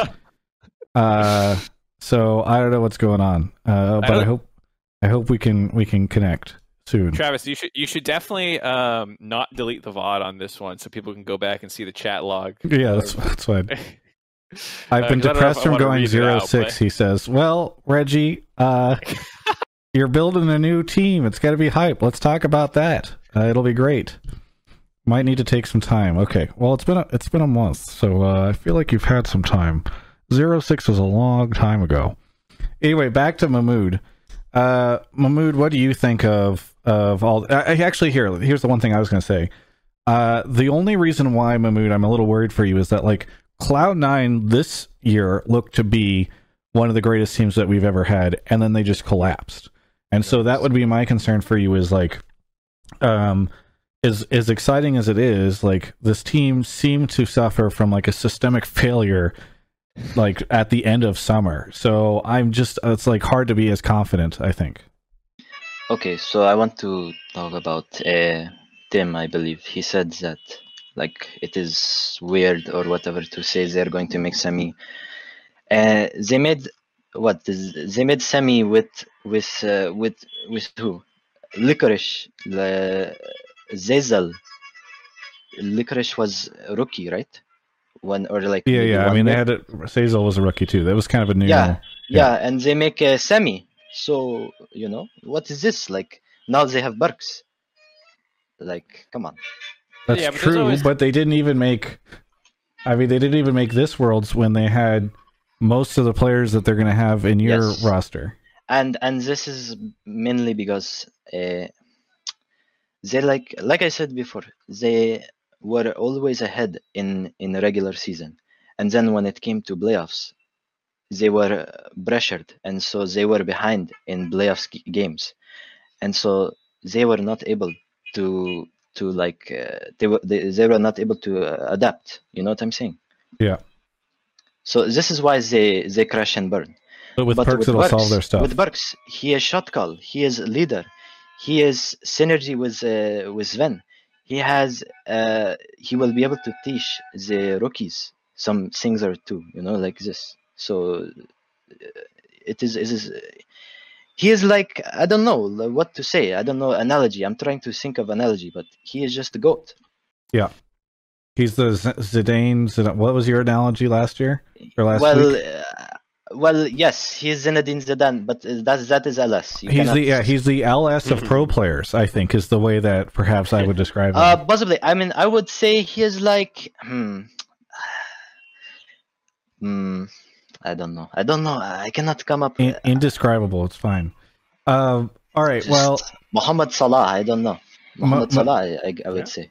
Mahmood, uh, Mahmood, we do have to unfortunately go on to our next callers because we've only got um, a little bit of time for our next four calls. But is there anything that you want to say before we uh, move on to the next one? Uh, yes. So I will quickly apologize. So last week I said like Koreans don't like white people, and I don't agree with this. Mahmoud does not agree with this. Uh, you know, there is video on YouTube of Yamato Cannon, one of my favorite coach. Coach, uh, he went to Sandbox, right, and they were treating him with such kindness, right? And he is Arab, so like there is language barrier, there is everything, and they treat him with such kindness, such love. They were laughing, joking. So like it, it is evidence, right? The to show that you know not all Korean uh, they are they have kind heart, right? They have kind heart. So what I said last week, you know, Mahmoud uh, does not agree with, and uh, and yeah, and also uh, possibly uh, announcement, big announcement. Uh, maybe I start Twitch stream soon. Okay, very good. Well, I'd be happy to launch yet another career in esports. Mahmoud, thank you so much for the call, and uh, and we'll catch you another time, I'm sure. Okay, thank you very much. Thank you, Mark. Thank you, uh, Travis. Yeah, and Tim. And uh, Tim, sorry, Tim. Have a good one. All right, well, there we go. Uh, can't can't wait until that guy's getting ten thousand viewers uh, when I'm trying to to do Hotline League. Thank you to Boba Cola for gifting a sub to Reggie and for gifting a sub to Cloud9. Maury Wakes with 10 months. Has it been 10 months? Holy moly, Maury. True Pyro Chimp for a year. That's awesome, a year. Penguin was taken. Bronze Star. Uh, really appreciate everybody for the uh, the subs. C9 Sign Faker, I called it, says Reggie. Reggie's just in the chat dropping stuff. Reggie, um, Seems legit. who are you guys getting in the mid lane? I'd love to know. Blue Frost is here. Blue Frost, where are you calling from? Calling from uh, Dallas, Fort Worth, in Texas. Dallas, Fort Worth. Uh, what do you want to talk about on the show? So I just wanted to ask this question to Tim. Do you think preseason and the changes to itemization, the radical changes, have been a factor in driving the search for data or stats driven analysts or people like LS? And do you think you know analysis and staff are going to be much more important this offseason than normal? Yeah, that's a good question. So I'll preface this with saying that the types of analytics that I run aren't really that level of like in-game analytics of like itemization, rune choices, stuff like that. There are other people who spend a lot more time on that than I do. Uh, but you know, it is it is still relevant to you know data acquisition, data processing, uh, you know, knowing how to convey findings from data to the people who are actually going to make those choices.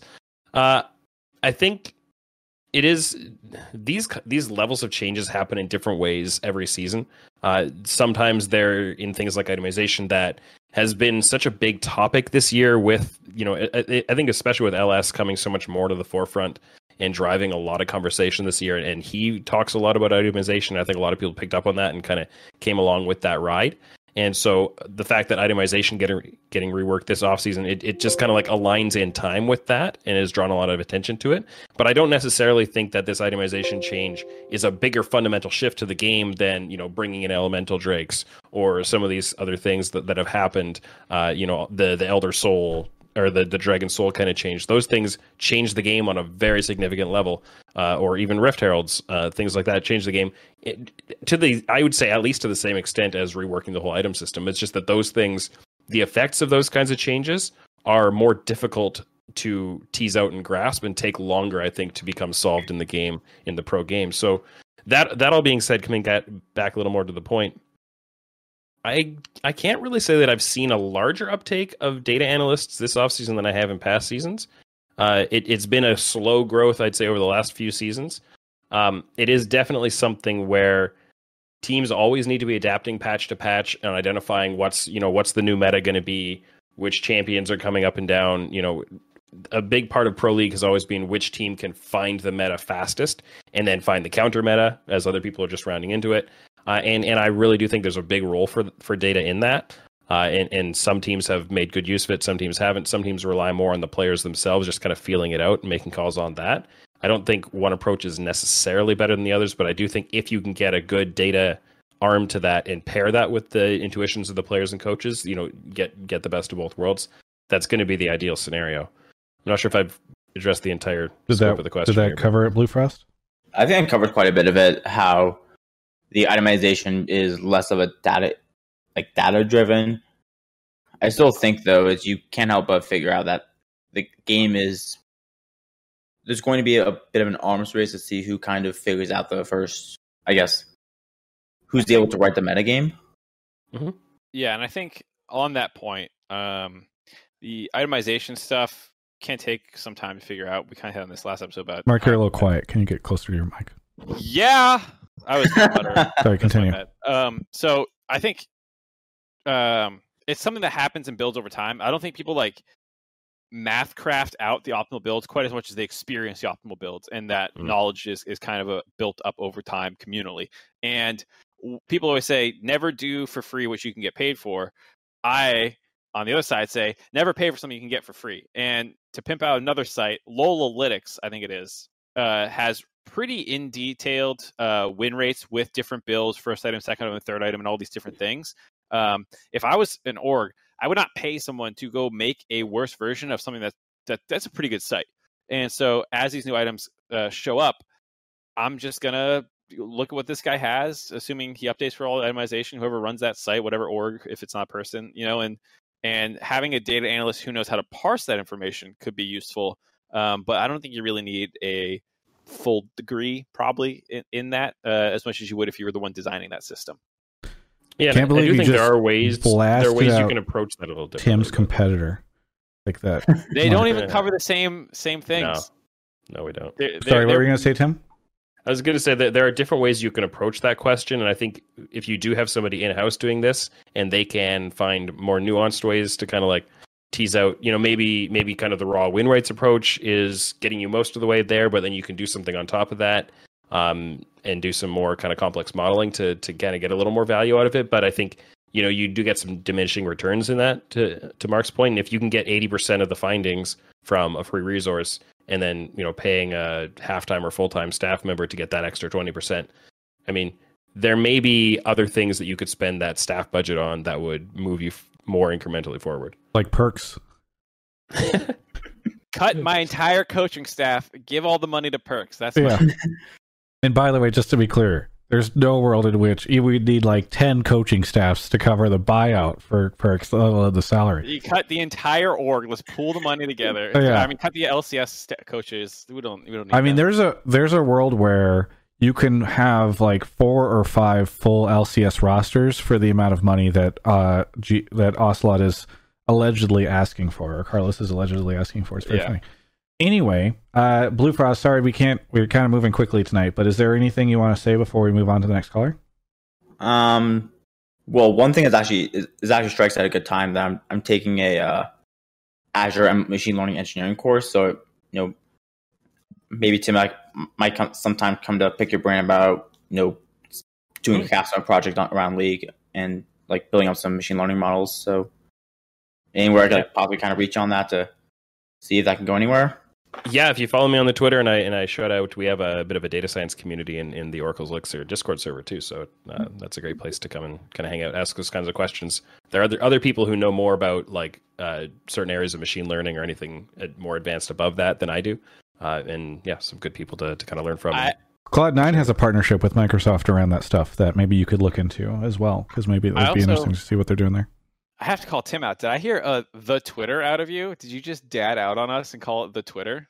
i don't think i did did i I will. We'll need someone. To go I back didn't and hear the Twitter. they- yeah, i'm just gonna have to re-listen to that because if i did Alright. then we gotta, All we right. gotta Uh, deal with that Blue Frost, thank you so much for the call, though, and we'll uh, we'll catch you next time. All right, thank you. Night. Thanks for having me. Shout out to Anywhere and Draft Buff, all those guys. Have a good have a good one. one. See you, dude. All right. Uh, off goes Mark to grab the next caller. Uh, Mind Turtle 27, thank you for the two months. Malman06, Amory Hin gifted a sub, and uh, Boba Cola gifted a sub to Fudge. Uh, looks like Sistara is here. Sistara, where are you calling from? Salt Lake City? Salt Lake City. You've been on before, show, before, right? Uh, no, this is the first time. Oh, okay. Maybe I've seen your you in Discord or on in Twitch chat or something like that. You added me to play WoW a little bit ago. Yes, Looking for some boosting? Yes. Okay. Well, it's listen. It's starting soon. I'm going to be hitting you up again. I re- I recognize the name. Thank God. Thank you for those. Anyway, uh, by the way, I didn't even know you could have an animated Discord picture. Okay. What do you want to talk about on the show?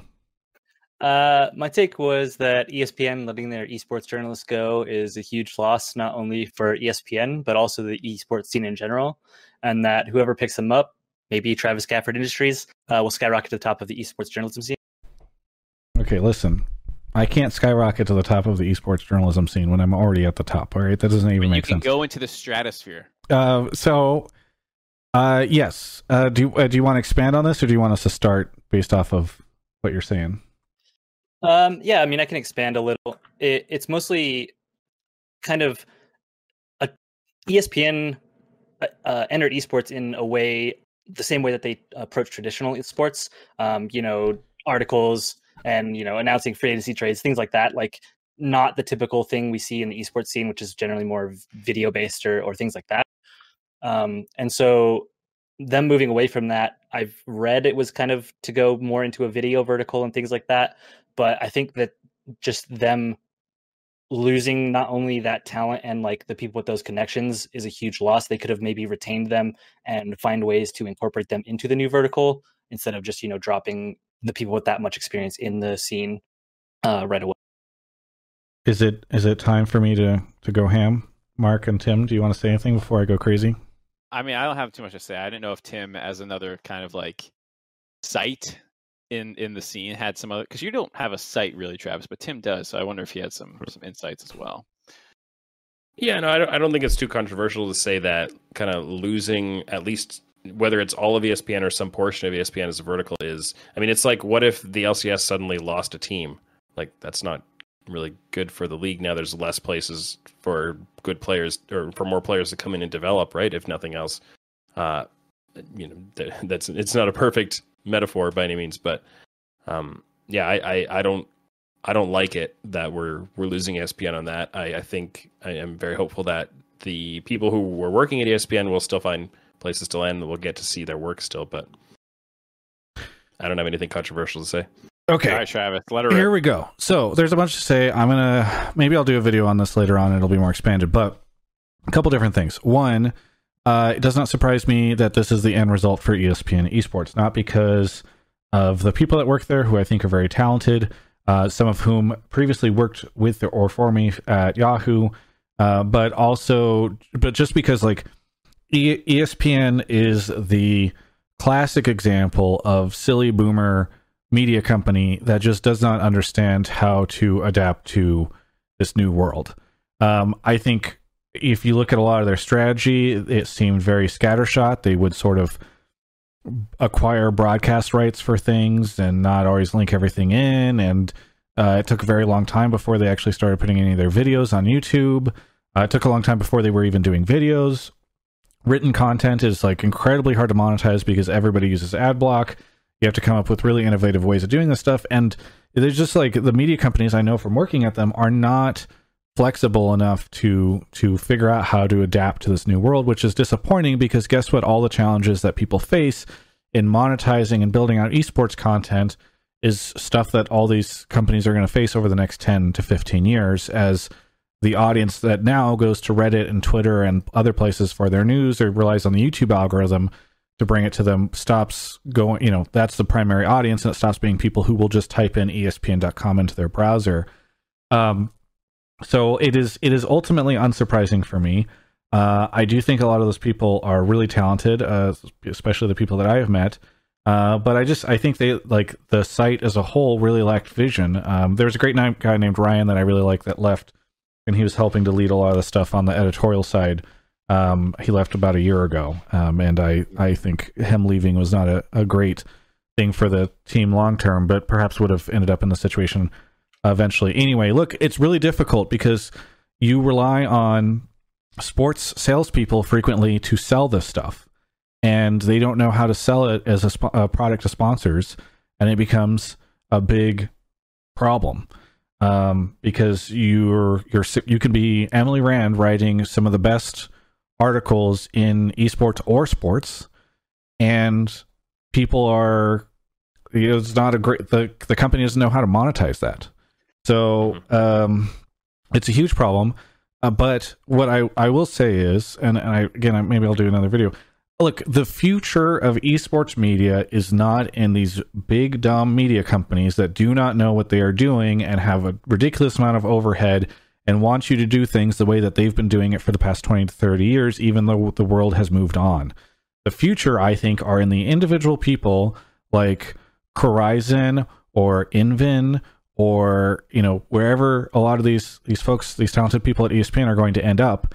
And I think it's really important for the industry, the community to rally around the independent people, the people at the like smaller brands that do this stuff and support them by following them on social, by tweeting at their sponsors, by uh, you know, subscribing and supporting them directly through Twitch subs and that type of stuff, and by demanding that the industry uh, you know give these people press badges and access to events and players and teams.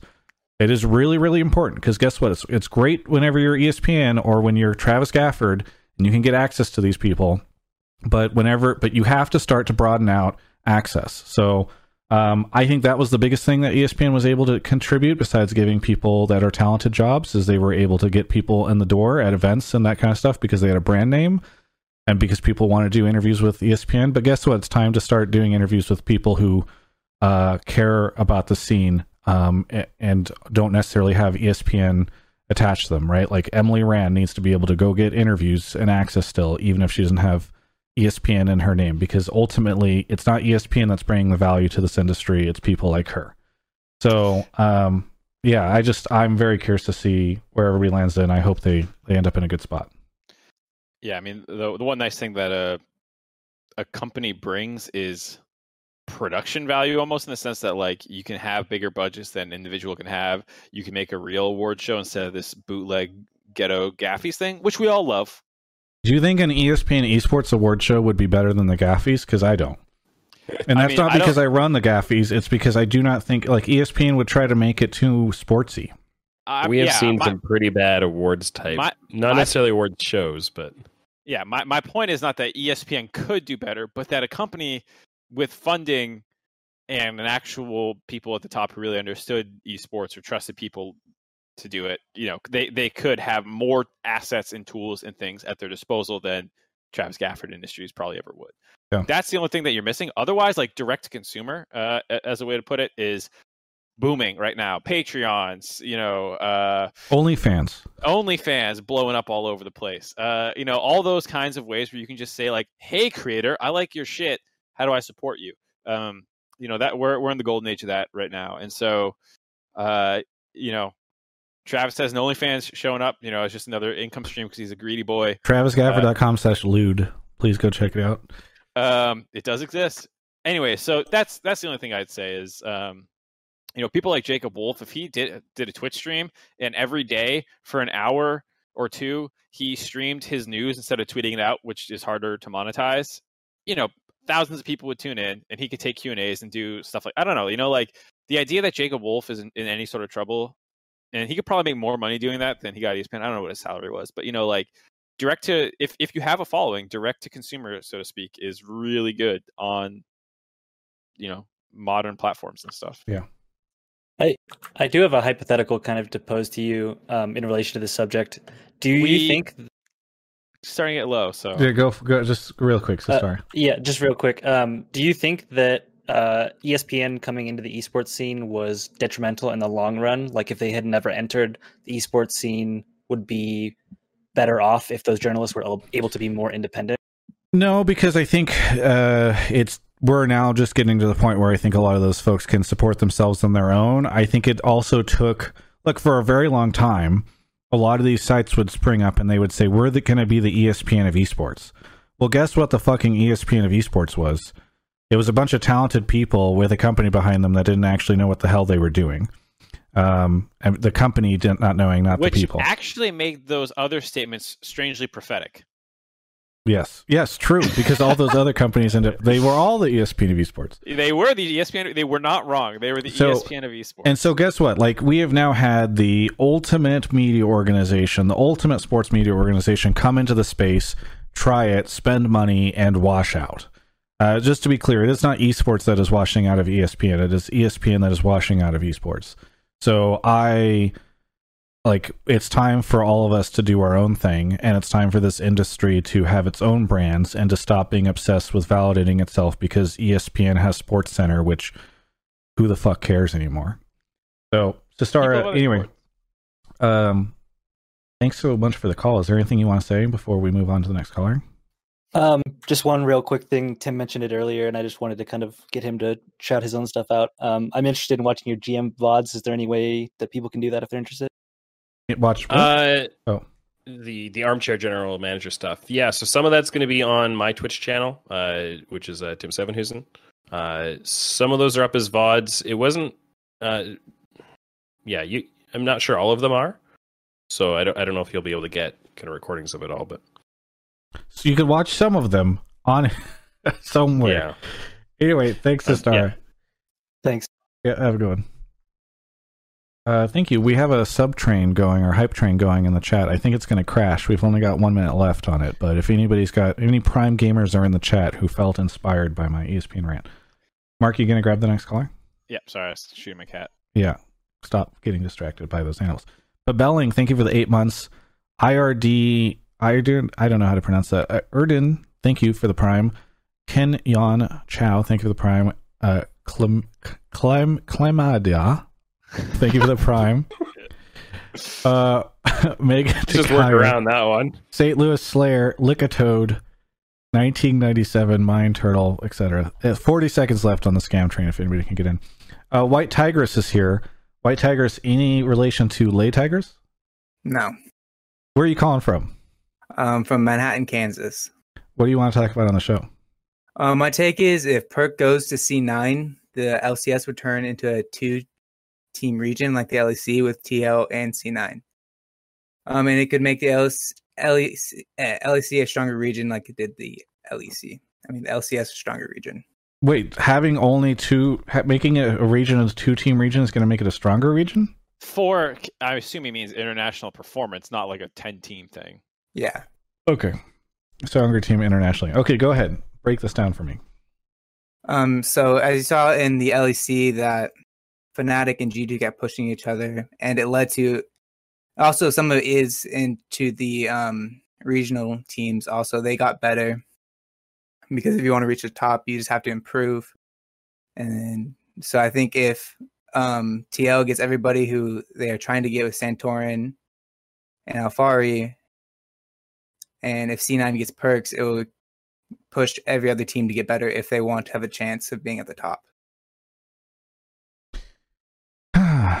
Is that is it true? I'm trying to think. Like, because people, you know, TSM fans will not like this take. Uh, I don't know if Reggie's I still in know the chat, that. but I, he will not. I, like- I, By the way, I Reggie about that earlier said that they're getting an import mid, so I don't know who that would be, but um, maybe maybe They're importing Reginald from The Office. they're uh, maybe maybe they're doing a side deal with Carlos to get caps, and Carlos is just selling out. Uh, but I mean, Tim, Mark, is there any world in which another team creates a competitive roster to compete with an Alphari TL and a Perk C9? Yeah. Uh, if if so, I'd say the C9 lineup with Perkz. I, I said earlier, I think that would be an on paper stronger roster than the TL roster to me. Uh, I think there are there are definitely ways TSM could build a roster that could compete with the ru- rumored Team Liquid roster. I think there are some pieces that'll definitely have to fall in place. Um, but if you but if you kind of take the strongest pieces that sit around, you know, potentially available, um, I don't think it's out of out of reach that that TSM could do something on that level. What is that roster, Tim? Play GM really quickly. Let's see. So a lot of people talk about TSM humanoid. I think that could be reasonable. I think if uh boy, it's really putting me on the spot. I, I, I think I would one thing lost as a promotion from their academy team, I think that's something I would really look at. Uh, and I think that could actually work out really well for them. Uh he's he was really good in the academy level. What would they have to do in yeah, Spica's pretty good in the jungle. I think the the top lane, like top and mid, is really where they'd have to make their big splash. And I think there are enough players out there that as long as they spend, you know, they're willing to spend for that humanoid and I'm not sure that a humanoid licorice, for I mean, you can only invest- quite get there. Yeah. But But at least not that far. Yeah, right. Yeah, I was gonna say that's pretty close. If you're like, I don't know, Yeah, yeah. humanoid POE, maybe on the top end you somehow get Chovy, but that's not gonna happen. But you know, like people are saying that um, Nemesis is, a, is another potential one. Like there's some some players there that I think you can make a pretty good lineup. You you were talking about loss. I think even double Doublelift shouldn't be slept on, even though it wasn't no. you know like a great Worlds. Uh, I, I agree that you don't have to just assume Doublelift is an automatic keep, and you, you should explore all your options. But I mean, he he's really good, so I think you you do have choices to make it more than a two team league. But to the caller's point, I do think that right now it is looking mostly like a two team league because it's very possible that all these pieces we're talking about coming together. Well, Licorice is like, uh, 100 Thieves is paying me, or not 100 Thieves, uh, excuse me, like EG is paying me more, or, or someone, someone else is paying me more, and he, and he goes there. And then you're like, okay, maybe Impact, but I'm not super stoked about that. And then, you know, you're starting to just build like a worse team liquid from the previous years because there's no CoreJJ. You know, like I, I start, it starts falling apart quickly. So I think we sound like in North America we, we might have two really good teams, and that is still pretty good because narratively you might complain about G two and Fnatic dominating. I I would I would take their performances if we got anything Yeah. close to that in North America. I also think it's worth saying that I think teams like EG and Hundred Thieves, uh, with with the right, you know, one the one right piece falling in place, could contest Sure. TL, even if the C nine stuff doesn't happen. Honestly, I think I'm really hype about the idea of Alphari coming to TL, and whether it's Santorin or somebody else, I think that's going to be a great team. But I also see ways that it could not really work out to the level we hope. Uh, if they don't learn to play through the top lane, if they don't learn that style, which I think is it's definitely not a given that they're going to understand at a fundamental fundamental level really how to play that style. Uh, if that doesn't all click, then you can get a team that's a little more dynamic and, and has whether it's you know something something happened on the coaching level or something happened in their team synergy level, and they just you know exploit something that TL tried to adapt themselves and couldn't quite make it work. Whatever, I, I, yeah, somebody could contest them. By the way, as we're talking about all this, I just noticed Reggie no longer in the chat, but now Parth is hanging out in the in the Twitch chat. So I don't know if he's like Parth. Listen, you got to go watch this and make sure nothing bad happens, nothing leaks. So the funny thing was Reggie also claimed that he was Parth and that it was just on the wrong account. So like maybe he's like, oh, by the way, this is Parth on Reggie's account. Yeah, so it, maybe this is swapped. yeah. Fascinating. T- this is Pretty the sure TSM drama that we're talking about. All right, in the headline. for the Account sharing. this is why no one respects TSM anymore. Ugh. Okay. Anyway, we're gonna fail this scam train by like one sub. That's a painful. Uh, White Tigress. I, I look. I think it's gonna be tough to say that. I, I think one of those two teams will will have huge issues. What either the C9 or TL. I think there's a good chance that like something goes wrong, and like you know, super teams have not always the best record of of functioning correctly when you build them, and I think one of them would have issues, and so I, I think it's rare that you get like a Fnatic G two thing, um, where it, it they instantly just become the two team best teams, and then they fight each other for a very long time. So that would be my guess is that one of them fails, and you end up with a different team, and like maybe you have one really great team and not so many, but that would be my guess. Yeah, I I have to agree because that's what, kind of what happens, like when TSM did with Venomythy. Wait, you agree? But your call was, and I'm disagreeing with So, you. like, you can't say no, I no, agree. but like I have you. to, I have to agree to your point. Is like Okay, okay, it's most likely going to happen. fair, fair enough. So the worst, whatever I, I say, I disagree with your point, and they're like, I agree. I'm like, what? Travis Uh, like, I don't make good points. So what just happened here? Yeah. Ti- uh, White Tigress, anything you want to say before we move on to our last caller? Um, this is my first time ever trying to get onto the show, so I did it, and that's about it. Thank you. Quit, Yeah. quit while you're ahead. Just take. I know, dub right? and- Yeah, just- yeah. Hundred percent. Just you can't do it anymore. Have a good. You're you're gonna piss off some people because there are some people who get really angry that Mark does not pick them. Thanks so much. Have a good one. You too. Do you guys use the phrase "long time listener, first time caller," or did you just like skip? We over used piece to, and then it became really Too much of ancient. a meme. Uh, nine Reno nine. Thank you for the sub. Khalil six seven one. Oh, we just hit sixteen hundred subs. Nice. Thank you guys. I really appreciate it. Couldn't have done it without Kyle. We'd be at fifteen hundred, I think. Uh, I'll shout out the rest later on because Captain Ahab is here. Cap, where are you calling from? Rolla, Missouri. Rollins, Missouri. What do you want to talk about on the show? Rolla, Missouri. But uh, Rolla? yes, Rolla. Yep. Okay. Uh, I want to talk about how League of Legends stats will never be prescriptive enough because the game's really volatile, um, and so overall they make weak arguments and kind of can push more harmful narratives than helpful ones. Wow. So you think anybody who's in stats is actually just hurting League of Legends esports? No, no, that's what I'm saying. I'm a I, I'm a data scientist, and so I'm somebody that cares a lot about um, stats as well. Uh, but what I'm saying is, uh, if you look at something like baseball or traditional sports, right, they don't change as often, and so you know you can look at a lot of those stats. Uh, they'll cover they'll carry over year year to year. Um, but I think League of Legends is kind of stuck in like a perpetual descriptive kind of Mhm. State, if that makes sense. Tim is a Can you- fraud, can is what you're saying. Can, can you explain what you mean by descriptive state? Because I don't think people understand that that was a what you know what you what you meant by that. Statistical term. Yeah. Yeah. So yeah, uh, what I mean by descriptive is that um, if you think of like really basic statistics such as like your mean or your your medium or whatever or your median, sorry. Um, Types of averages, people. Average, We're going all the way down. right. Basically, what you're doing with descriptive statistics is you're describing, um, I would say, general trends, but you're not really making any conclusive decisions. Um, and you move further away from that, and you get into predictive, where you're predicting things, or prescriptive, where you're able to kind of say, "This is what will happen," uh, if that makes sense. Yeah. M- mean So, like- reversion. Stop reading Twitch chat. no, I'm not. That's a technical. That's a stat stat term that I've learned from listening to the Reversion to the mean, 538 I didn't. podcast. s- I didn't see your hand go to the keyboard, so I guess I have to believe you. no, I listened to the you're just like, 538 podcast. Nate Silver talks about that all the time. Sorry, continue. Mark, Oh, I was just gonna say yeah, nothing. Never mind. Just keep going. great, great. Uh, Tim, how do you defend yourself against the attacks that this man You- is? oh, you think I need to defend myself on something here? You know what? Ahab nailed it. No, he's completely right. Uh, so where what We you have a show have called to Run It, avoid, Tim. though, I don't want to undermine the validity of that program. Run it is No, nothing but- but, narrative garbage that is destroying. Sorry.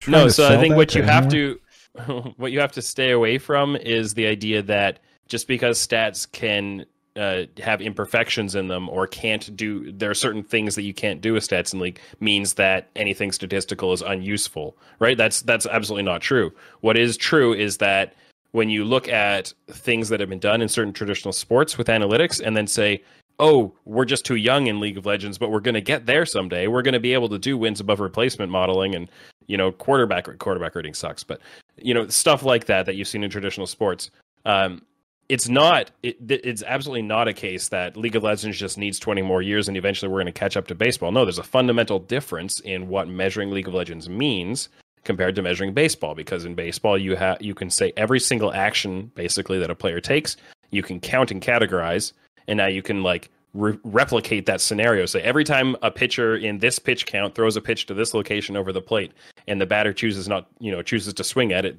you get this you know set of outcomes from that. It's just that does not exist in league. Even if you had the data to measure those kinds of things the fact that uh, the game changes from moment to moment based on who's ahead and behind and which champions are in the game and what patch you're on and all these kinds of things means you it's the completely wrong mindset to say we're going to take traditional sports analytics and just try to translate that to league of legends. So you do completely different things.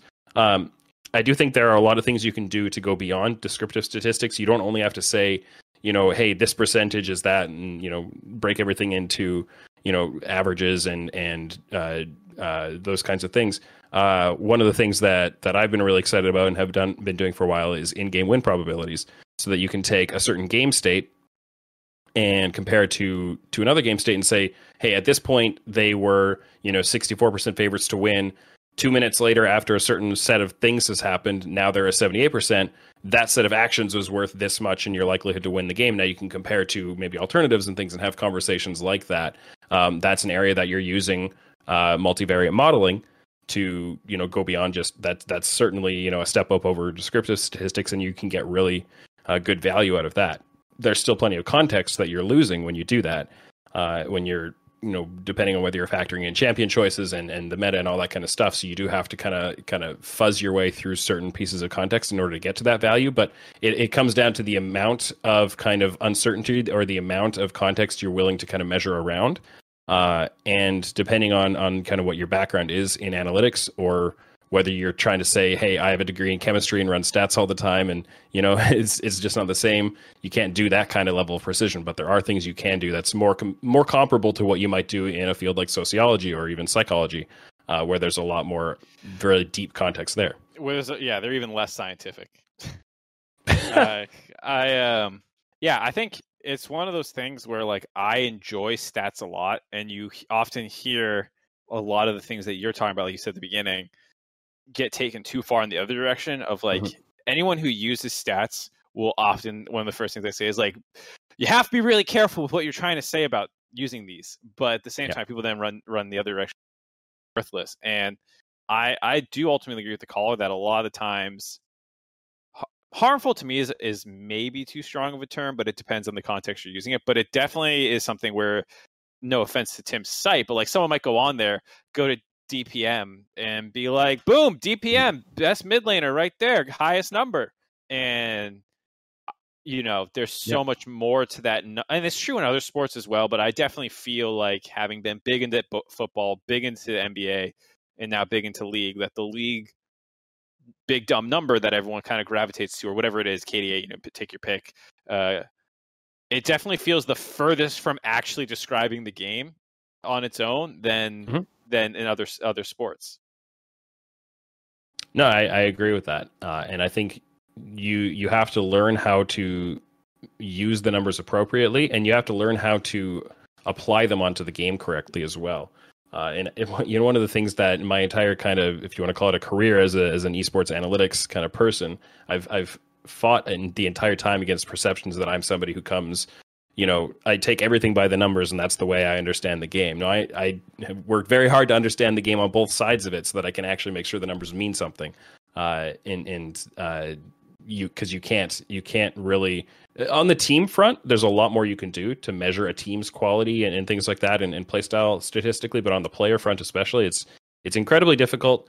But I think you can definitely use the numbers to convey a finding, a piece of analysis about a player, and say, look, this player's really good, and they're good in these ways, and look, here are the numbers that show how good they are in those ways. And you know, you, you just have to be uh, Right. appropriate about how you do it. Exactly, and I'll let the caller hop back in here in a second. But someone in Twitch chat was just like 4% is a dumb stat, and for whatever reason they don't like it. And I think it's one of those things where it really depends on how this person who has somehow put a negative perception of this person on four percent in their head about what it means. Because if you just say four percent is good, high four percent is good. No, Maybe. not really. Yeah, depends. Yeah, it depends. you know, like, are you in a winning matchup that should be getting turret plates, and then your four percent is lower than the average for that champion? I might say, in a context like that, that was a bad four percent because Mhm. all that context is needed to use that number. Um, and then you start getting into like, well, what is the acceptable four percent for a champion like Jace playing into a melee matchup? You know, and and and you need to really understand this term that you're using. And if someone goes in there and says high four percent good, then you're probably like, yeah, this, this stat's useless, and that falls on the person for not using it adequately. And to put some criticism potentially on the on the analyst desk, we're often time crunched, and so sometimes you start taking shortcuts uh, to get get your stats out, and and you don't do that proper explanation sometimes. We did it. Cap, what do you think of all this? Yeah, um, I I obviously don't want to take up too much of your time, but uh, no, I mean I agree with what was said. My my issue isn't that stats are useless necessarily. It was always that um, a lot of people use them in order to push their narrative as a way, as opposed to ways to support their narrative. If that kind of makes sense.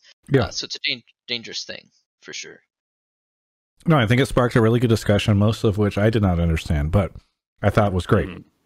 Cap, anything you want to say before we uh, say goodbye?